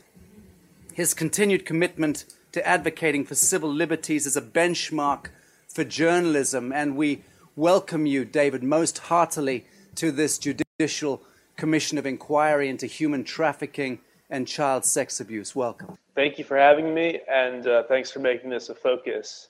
Uh, of course, uh, even the White House has published uh, has published an order, go, an executive order, going into how uh, widespread human trafficking is, what an epidemic it is, and there was just an article in the New York Post about how this is happening right underneath of people's noses uh, on a scale that is frankly hard to hard to fathom in my humble opinion, Pizzagate and the awareness that people like you, led by you, raised is what opened the public's mind. So, with that, I turn it over to you. Tell us what you think we need to know. Thank you so much, Robert. Uh, coming from, I know you come from an organization that at one point in time uh, had pledged to deceive all of us, right? Deceive all of us as the real state of the world. And then the Podesta emails come out in the days before the US election in 2016, uh, in late 2016, these emails just come out seemingly out of nowhere, like the Twilight Zone. We only have a few days to pour through them, those of us in the research community, uh, with the group of researchers that became Fulcrum News. Uh, we only had a few days to pour through this stuff, and it wasn't just me and my team, but I was seemingly one of the only people in the U.S. who were behind some kind of media bubble or some kind of media blockade that did not want to talk about the contents of Podesta's emails at all. They did not want to talk about his emails. And I was just drawing simple conclusions about the content of those emails. Anybody in order of magnitude more busy than the average uh, journalist or the average professional, if they're using a code language in their emails, there's always a reason why. Uh, that's just simple research work 101. If somebody is a very busy person and their day job uh, their day job is organizing the presidential campaign for Hillary Clinton. Uh, if they're using a code language in their spare time, there's got to be a reason why. And so we just followed the path of uh, of least resistance, really, aside from the trolling and the character attacks from the media matters type people. Aside from that stuff, we just followed the path of least resistance, and we just followed Occam's razor as researchers, and that brings us to the present day. Uh, so thank you all very much. And uh, again, we were behind some kind of blockade. I mean, Europe, Europe knew this stuff was not only possible; it's par for the course, right? Jimmy Savile and the BBC having kind of covered up for him, and even you know the royal family having given him uh, a degree of legitimacy he should not have had. So Europe was open to this this pedophilia stuff. The fact that it exists, unfortunately, that child abuse is widespread at the top levels of society the Catholic Church, another predominantly European scandal. Uh, Europe knows it exists. Asia, I think by default, knows the world is a very corrupt place. And in the US, we've been living behind some kind of Alice in Wonderland facade, like we're living in a Norman Rockwell painting. And no, we're living in like the opening scene of the movie Taken with Liam Neeson, you know? So, very, very interesting. This is finally blown open again. Even the New York Post talking about how it's an epidemic and now I'll, I'll leave it up in, to all of you. Uh, thank you. Thanks very much for, for, for coming and giving some testimony in, in relation to this to the to the court. What I'd really like to know is, and I think you, you you're clearly at the centre of it, is to really understand the scale um, of this problem at the highest levels. Um, obviously, we, we've we've got some limitations on the use of names, but if you could give us some idea of the scale and the and the magnitude, uh, the methodology and if you have the time as well, to just give us an idea of how to follow the money. Sure. I'm not an expert in any of those areas, but just broadly, I would have to say that what emerged is that the ruling families connected to the banking system. Again, I'm just giving the broad strokes here. There are people uh, on your commission who are more expert in this area and have worked in some of these intelligence agencies that were responsible uh, for doing this, and they probably have much more to say on it than I do. But just broadly, there were these ruling families due to their roles within the banking system and uh, within the oil industry to a lesser extent. They become very wealthy over a short period of time. Compound interest, as it turns out, is one of the wonders of the world. When you're one of the ruling banking families, you can make so much money within a couple generations. And things go in a very sinister direction where they kind of co opt co-opt these cults that had existed for a very long time. Uh, a cable network in the U.S., AHC, which is owned by Discovery uh, Discovery Networks, which owns the Discovery Channel, and many other uh, content providers in the U.S. Uh, AHC aired an hour-long special called "Inside the Cult of Satan" about how this pre pre-biblical cult, uh, of which child abuse and human sacrifice is simply a part of what they do, uh, has been operating underground for centuries, and more recently has kind of uh, you know peeked its head up in the form of of uh, institutionalized human trafficking and political elites being compromised by this stuff. So to get back to what I was saying, uh, the broad stroke here, I think, is that these banking families. Uh, in collusion, maybe with the intelligence agencies, I don't quite know how this happened, began brownstoning uh, brownstoning or pedofying a number of elected leaders, just either uh, selecting for leaders who are already perverts, uh, perverts and deviants, uh, selecting them because they can be compromised easily, and then giving them, you know, the money and resources to seek national office, or in, in some cases, just uh, using that as a blackmail component. You know, if you want to get access to this stuff, well then you have to become a member of the club and this is how we this is how we control you.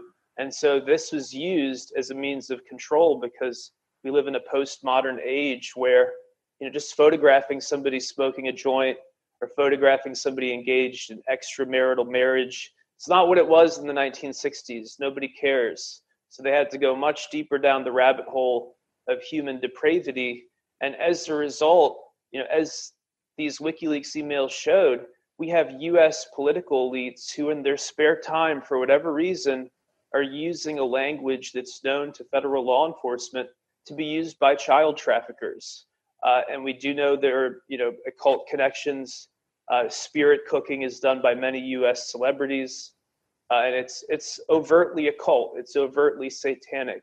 Uh, so that's that's really uh, the broad strokes of what our research has popularized, uh, with the help of many others here you have this Hillary Clinton campaign chairman who was the uh, White House White House chief of staff under Bill Clinton, very powerful and busy guy, using this code language of pizza and hot dogs. It recurs again and again. It keeps recurring. Uh, I don't know what the source of the email leak was. Uh, I, I do believe he was phished by somebody.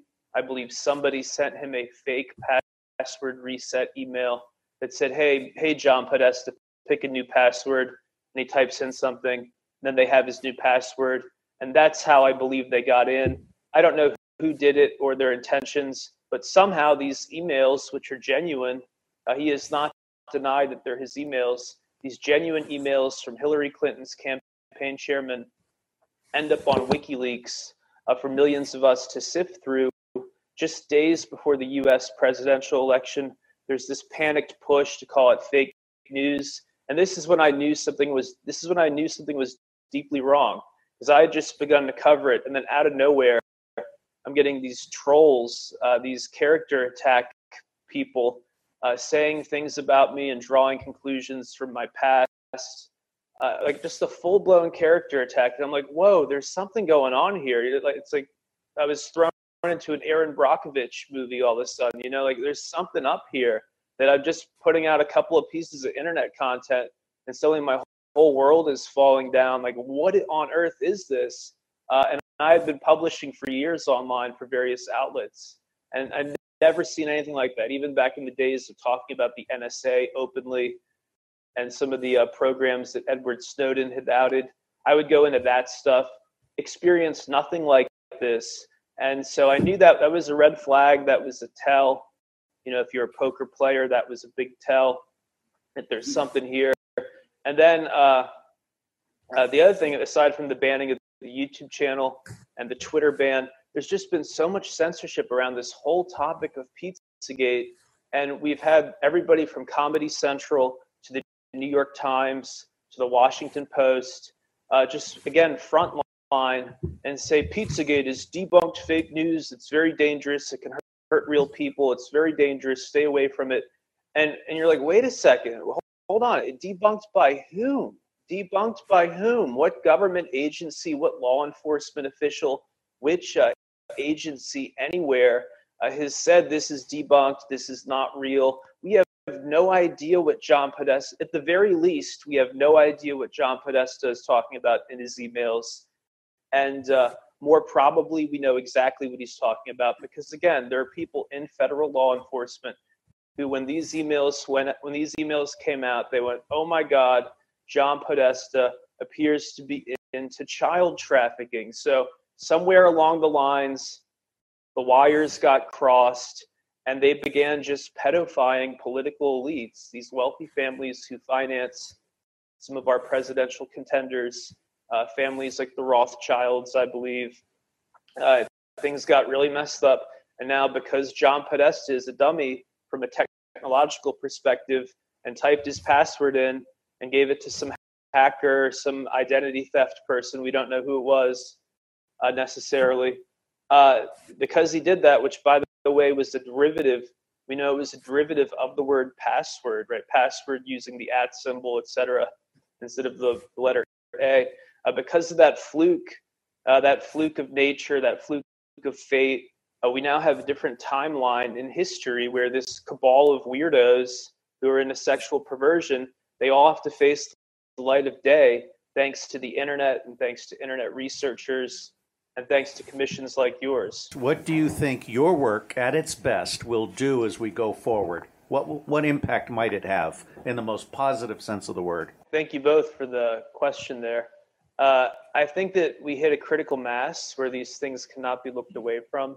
And with that critical mass, you will have some of the machinery of the state move in and go after at least some of these people because their crimes are so egregious once you have millions of people on sites like 4chan and 8chan, millions of young people analytically discussing these things, and on Reddit, of course, uh, you have millions of young people analytically discussing the Podesta emails and analytically going through the power structure of Lynn Rothschild and her family and how they financed the Clintons and how the Clintons had a voodoo doctor, right? The Clintons had a freaking witch doctor at their at their wedding. I mean, they just they've pieced it together so well. The young people, there are millions of millennials and sub millennials, as I call them, people in their early twenties who've just pieced it all together, and they're walking around. They're walking around with a nearly complete puzzle board, you know, nearly complete puzzle board, and they're turning on a mainstream media that is still in full, you know, CIA mockingbird mode. There's nothing wrong with Hollywood, right? You know, Kevin Spacey's dad. Kevin Spacey's dad is not an alleged Nazi child rapist. You know, they're trying to cover up this thing, which is already bursting at the seams. So I hope that what I did was increase public awareness because, you know, if you look at my background, I'm a former Huffington Post, a former HuffPo is, as you guys pointed out, former Business Insider.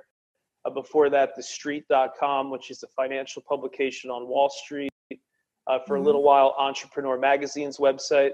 So I'm not like a crop circle chaser. You know, I'm not chasing the crop circles and looking for the interview with Bigfoot and all that. And to suddenly be attacked nonstop, oh, David Seaman, you're a crazy person.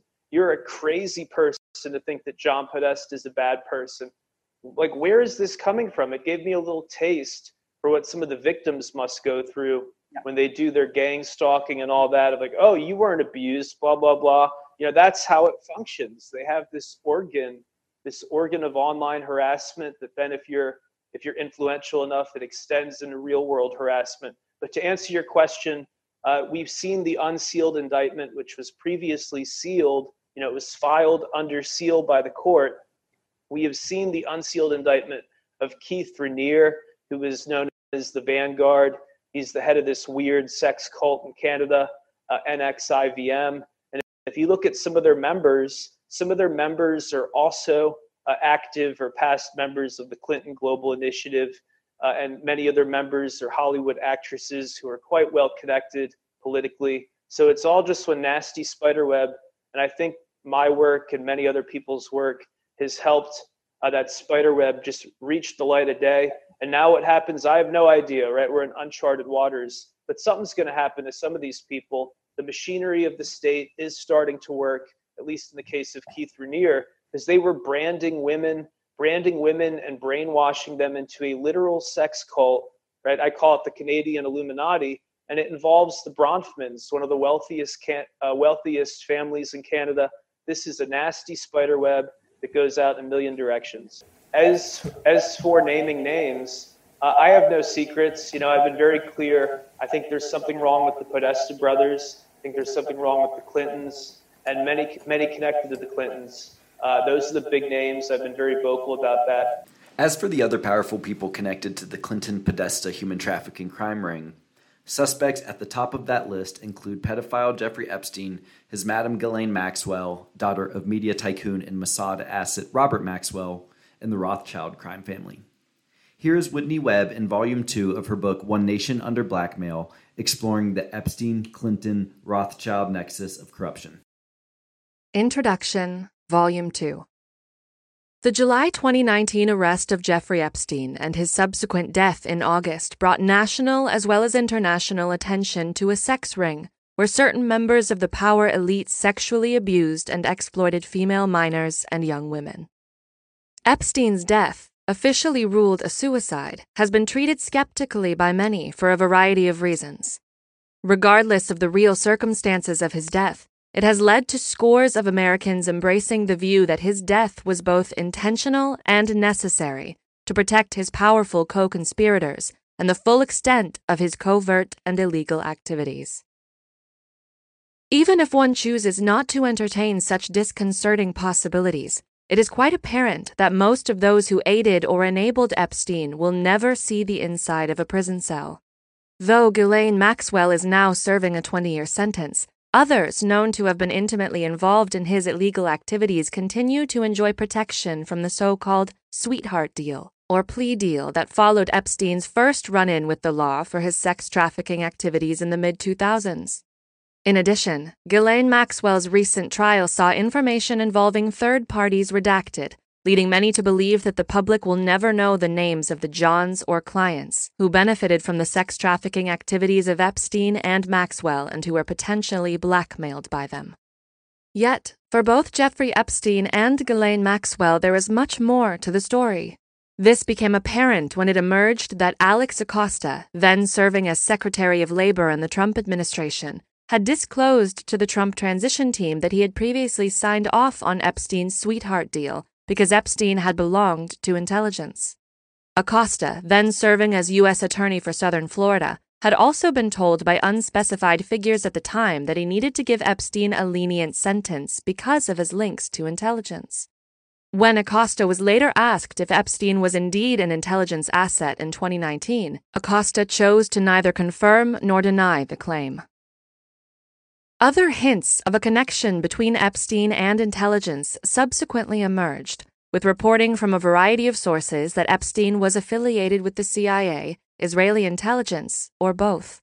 Despite the implications and significance of these connections to intelligence, most of mainstream media declined to dig deeper into these claims, instead, largely focusing on the salacious aspects of the Epstein case.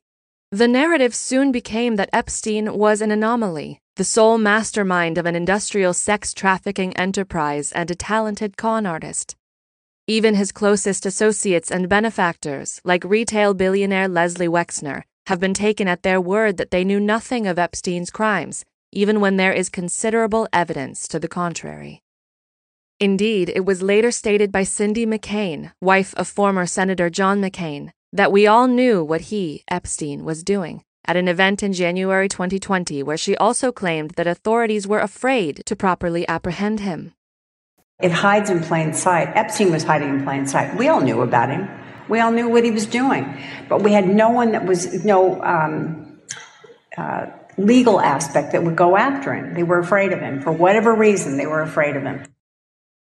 If he was such an anomaly and a standalone con artist, how was he single handedly able to intimidate the law enforcement apparatus of an entire nation for decades? The claim that Epstein did not have powerful backers and benefactors stands on incredibly shaky ground. Oddly enough, mainstream reporting on Epstein was once relatively open about his alleged intelligence ties, with British media reporting as early as 1992 and throughout the early 2000s that Epstein had ties to both U.S. and Israeli intelligence. In addition, also in the early 1990s, Epstein's name was mysteriously dropped from a major investigation into one of the largest Ponzi schemes in history, even though he was labeled the mastermind of that swindle in grand jury testimony. Around the same time, subsequently released White House visitor logs show that Epstein visited the Clinton White House 17 times, accompanied on most of these visits by a different, attractive young woman. Reporting on those visitor logs was largely done by a single media outlet, Britain's The Daily Mail, with hardly any American mainstream media outlets bothering to investigate these revelations about Epstein and a former U.S. president. Why was Epstein so heavily protected from justice for decades, in connection to both his sex trafficking crimes and his financial crimes? Why have the once commonly reported intelligence connections of Jeffrey Epstein now being relegated to conspiracy theory, despite evidence to the contrary? If powerful senators knew what Epstein was doing to young women and girls, who else knew, and why wasn't something done? This two volume book endeavors to show why Jeffrey Epstein was able to engage in a series of mind boggling crimes for decades without incident. Far from being an anomaly, Epstein was one of several men who, over the past century, have engaged in sexual blackmail activities designed to obtain damaging information, i.e., intelligence, on powerful individuals with the goal of controlling their activities and securing their compliance. Most of these individuals, including Epstein himself, have their roots in the covert world where organized crime and intelligence have intermingled and often cooperated for the better part of the last 90 years, if not longer. Perhaps most shockingly, these men are all interconnected to various degrees. And those connections, networks, and associations were the subject of Volume 1 of this book. In Volume 2, we are introduced to Jeffrey Epstein. Detailed here are the key players in his rise and early career, many of whom have not been properly scrutinized by the media, and the existing evidence of Epstein's connections to intelligence agencies and the networks detailed at length in Volume 1. We then turn to Epstein's connections to retail mogul Leslie Wexner, with a focus on Wexner's own rise his particular brand of philanthropy, and the many roles that Epstein went on to play in his business empire, including some with apparent links to espionage activity. Also examined in detail is the history behind Ghislaine Maxwell and her relationship with Epstein in the wake of her father's death in 1991. While the sex trafficking activities of Epstein and Maxwell are discussed at length and examined in depth, this book gives particular attention to the dramatically underreported relationship that Jeffrey Epstein had with the Clinton White House from 1993 through 1995, and the significance of his 17 known White House meetings. Epstein brought many attractive young women with him to these meetings, and many of his meetings were with a man named Mark Middleton. Middleton, who died under suspicious circumstances in May 2022, was embroiled in foreign espionage activities at the time he was meeting with Epstein. Those activities were later investigated by Congress in relation to illegal fundraising efforts for Bill Clinton's 1996 reelection campaign. Epstein's activities at the Clinton White House and in other parts of the country during this same period in time point toward a major scandal of the Clinton era that has yet to be properly investigated. Volume 2 of One Nation Under Blackmail concludes by examining the relationship between Jeffrey Epstein and the Maxwells and big tech, particularly Microsoft executives such as Bill Gates and Nathan Myhrvold, among others. The book closes out tracing how at least two of Ghislaine Maxwell's siblings appear to have major intelligence connections as well as great influence in big tech while also tracing their ties to the apparent successors to the stolen PROMIS software. The theft of that software, as noted in Volume 1, has been intimately related to the activities of Robert Maxwell.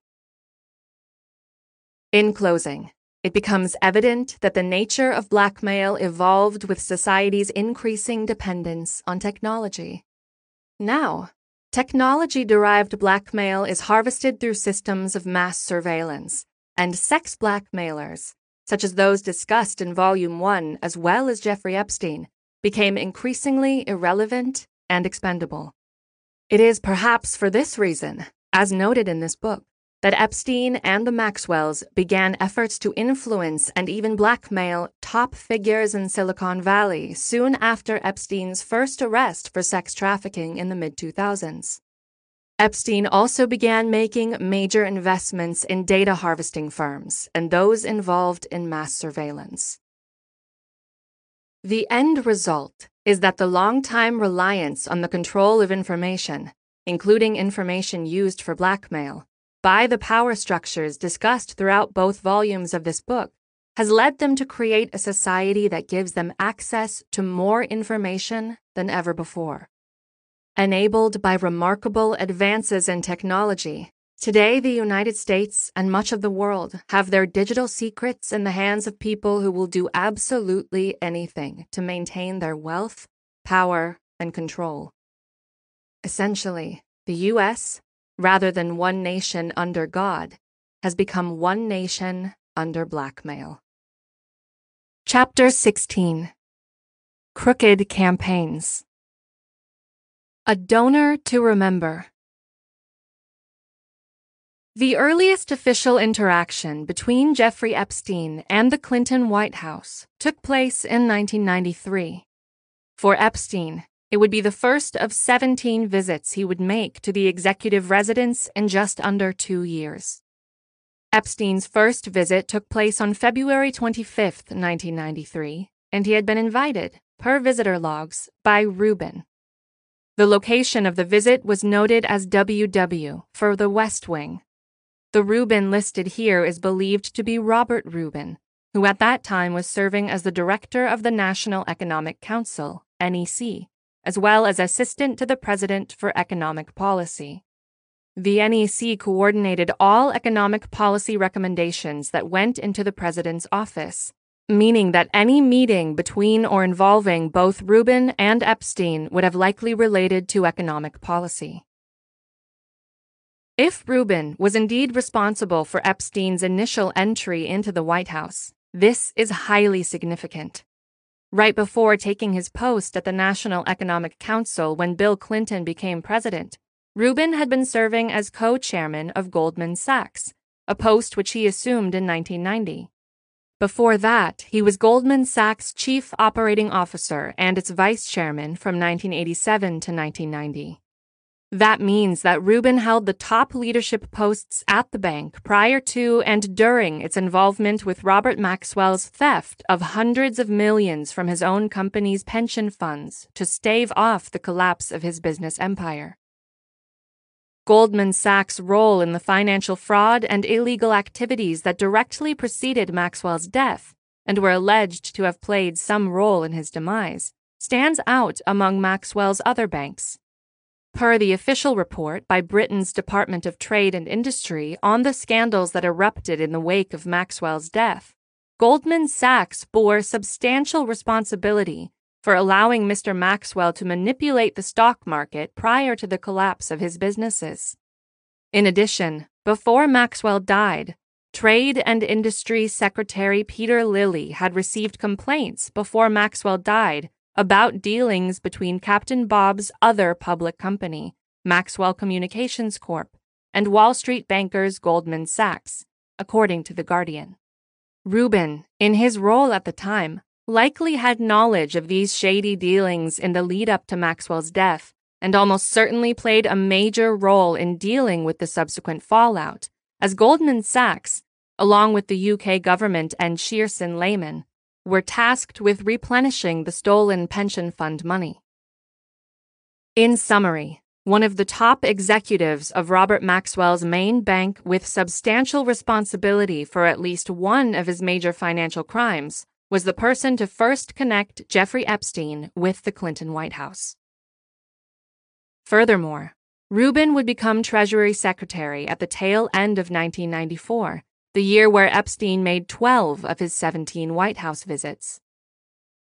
While Robert Rubin served as Clinton's second Treasury Secretary, his deputy was Lawrence Larry Summers, who would later take over for Rubin as Treasury Secretary in 1999, and who, along with Rubin, helped engineer the repeal of the Glass Steagall Act. This allowed an economic bubble to inflate, ultimately resulting in the 2008 crisis.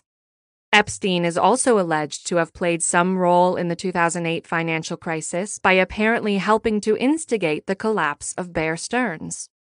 As previously noted in Chapter 14, Summers also had a close relationship with Henry Rosovsky, who was intimately involved with the Wexner Foundation and associated with Jeffrey Epstein at the time. Summers, whose very close ties to Epstein were also discussed in Chapter 14, was known to have taken at least one of his flights on Epstein's plane in 1998, when he was serving under Rubin as Deputy Secretary of the Treasury.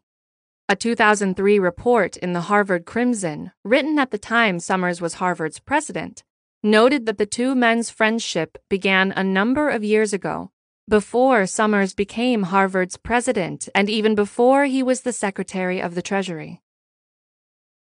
With respect to Rubin and Summers, it is worth examining a claim made by Epstein associate Leon Black, of Apollo Global Management.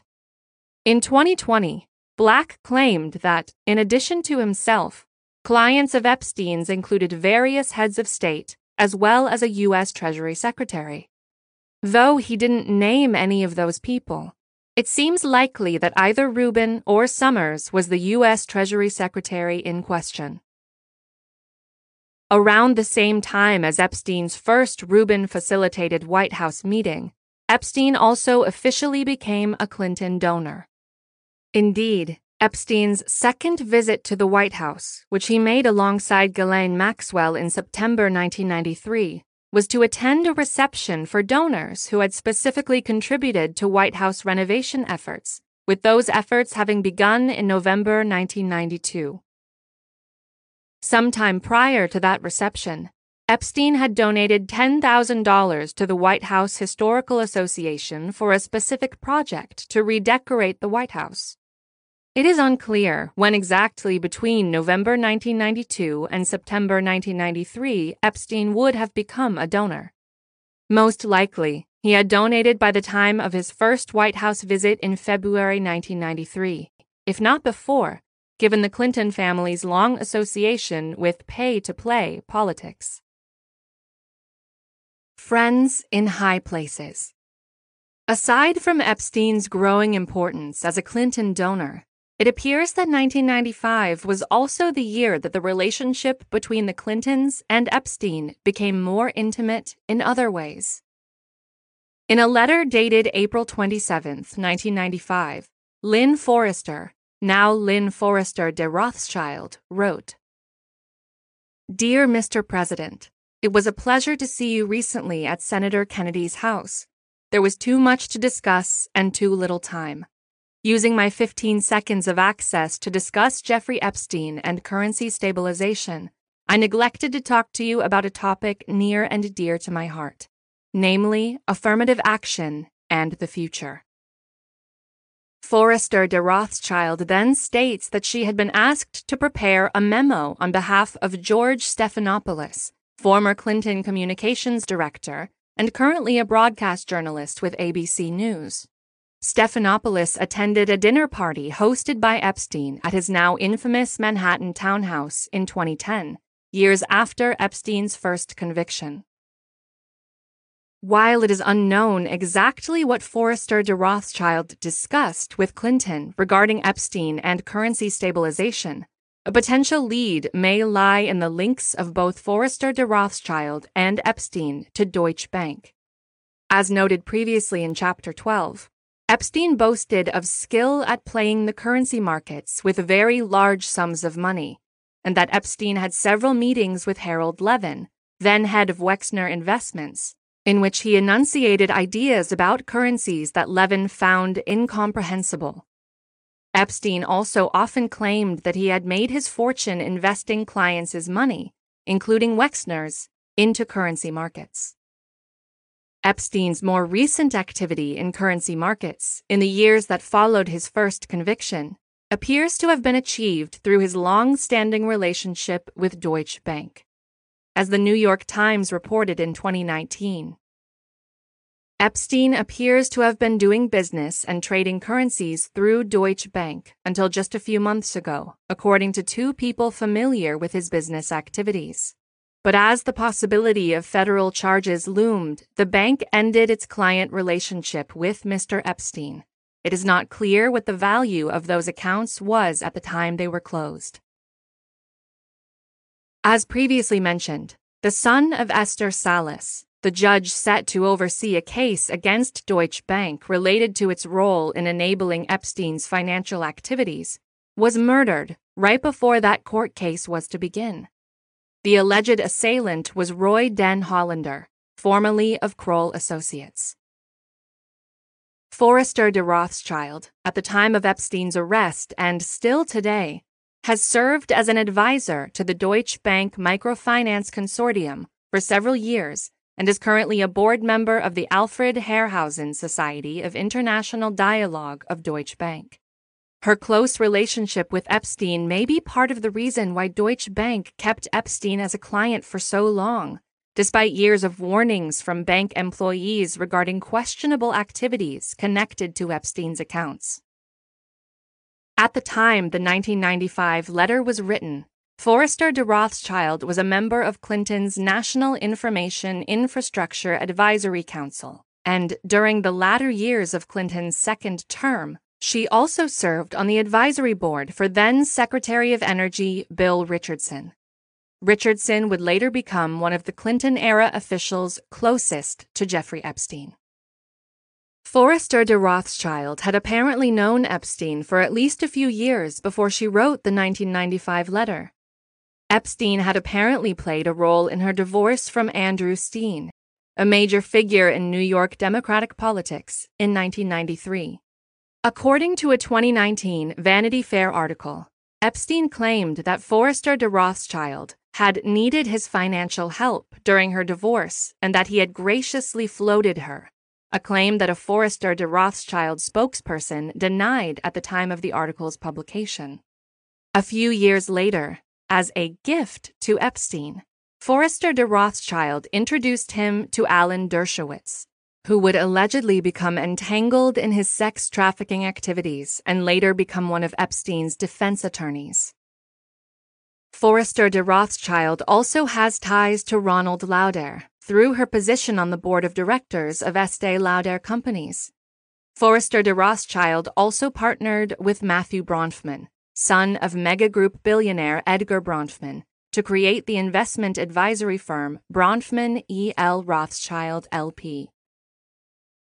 More relevant, however, is Forrester de Rothschild's decades long relationship with the Clintons. Forrester de Rothschild is a longtime associate of the Clintons and has been a major donor to both Bill and Hillary Clinton since 1992. Their ties were so close that Forrester de Rothschild and her current husband, Evelyn de Rothschild, spent the first night of her honeymoon at the Lincoln bedroom in the White House while Clinton was president. She and Rothschild had first been introduced at a Bilderberg conference by former Secretary of State Henry Kissinger whose close relationship with Hillary Clinton is well documented.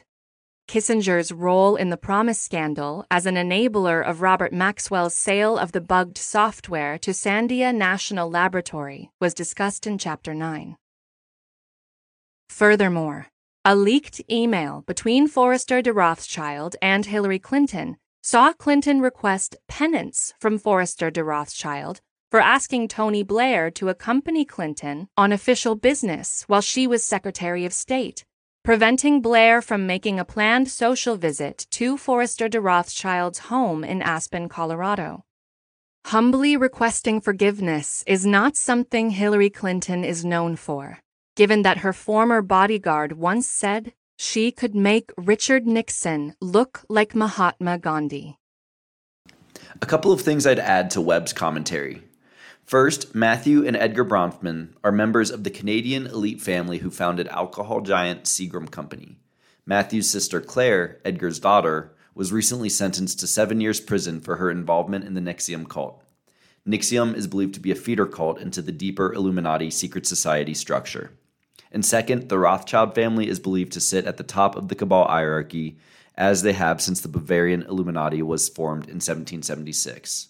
The patriarch of the family, Mayer Amschel Rothschild, had five sons who spread across Europe to establish banking dynasties in the financial capitals. The most successful of these sons were Nathan Mayer Rothschild in London and James de Rothschild in Paris. It's widely suspected that Evelyn de Rothschild, Nathan Mayer's great great grandson and Lynn Forester's husband, ruled the top of the Illuminati structure until his death in 2022. Since his passing, it's suspected his cousin once removed, Jacob Rothschild, now sits atop the Illuminati hierarchy. The Rothschild family has sustained their position at the top of this cabal of corruption through utter cunning and ruthlessness.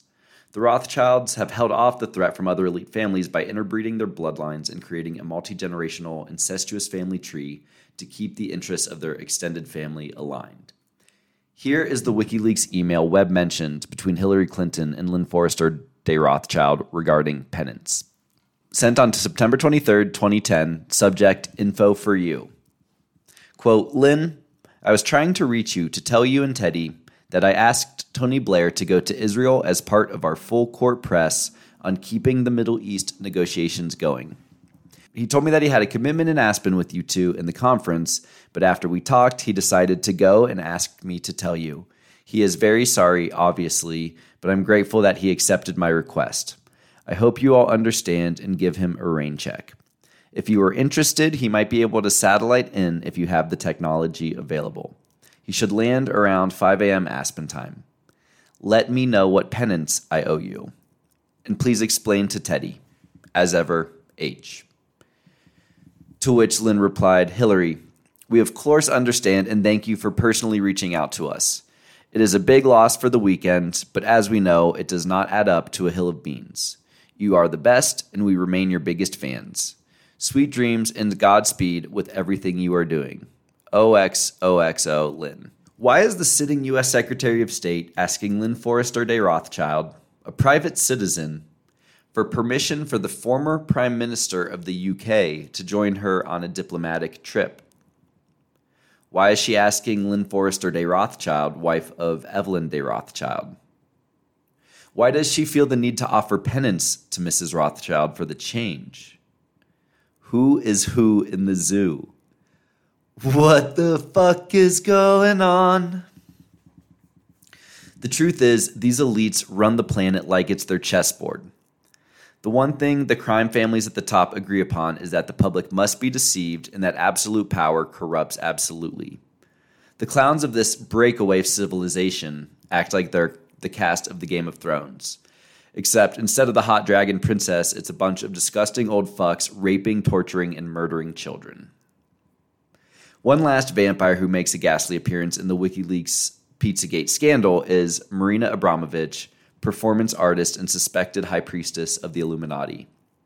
Coincidentally, on Substack, I've included a picture of Jacob Rothschild and Marina Abramovic standing in front of a classical piece of art. The artwork's title Satan Summoning His Legions. Symbolism will be their downfall. With that, we conclude episode 56 Who is Hillary Rodham Clinton, Part 1. Continue on to episode 57 for Who is Hillary Rodham Clinton, Part 2. In Part 2, we discuss Marina Abramovic, spirit cooking, cannibalism, and adrenochrome. We get into the snuff film industry, the existence of deep underground military bases, or DUMBs, and the alleged snuff film Frazzle Drip, featuring Hillary Rodham Clinton and Huma Abedin. From there, we discuss the Clintons' allegations of potential assassinations, including suspicious deaths of Vince Foster, John F. Kennedy Jr., Seth Rich, Jeffrey Epstein, Jean Luc Brunel, and Mark Middleton. From there, we discuss corruption involving the Clinton Foundation and their destruction of the island nation of Haiti. We end this conversation with a re examination of our elections with case studies on both the 2016 and 2020 presidential elections. We ask who is the military industrial complex? And I end sharing some thoughts on losing your heroes and finding real ones.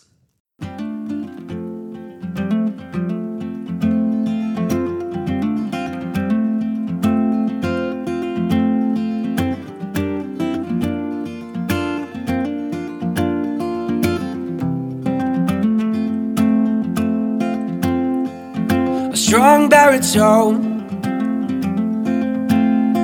echoes through the church. Thought this would help you, but it just made things worse. Hot dog and a Pepsi, four dollars in change. You chew through it so swiftly that you don't taste a thing. And what is warm can be again. You're just like a fire blown out by the wind. And what is warm can be again. You're a hope for matches, only one has been spent. So, baby, wipe the still sad look off your face before your dreams start boarding that train. I know your pride has a miserable taste, but you best get to swallowing. We talk about justice, we talk about pain, and then we buy greeting cards. We don't know what to say. And time is a soldier just marches on. We've got to look toward the future because the past is all gone. And what is warm can be again. You're just like a fire blown out by the wind. And what is warm can be again. You're a whole book of matches, only one has been spent. So, baby, wipe the still sad look off your face before your dreams start boarding that train. I know your pride has a miserable taste, but you best get to swallowing.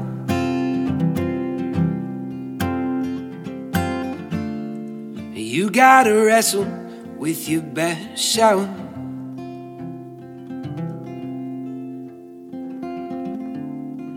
Not just to manifest in someone else.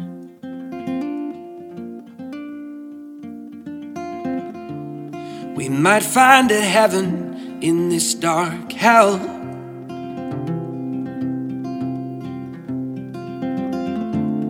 We might find a heaven in this dark hell. Yeah, and what is warm can be again. You're just like a fire blown out by the wind. And what is warm can be again. You're a whole book of matches, only one has been spent. So, baby, wipe the still sad look off your face before your dreams start boarding that train. I know your pride has a miserable taste, but you best get to swallowing.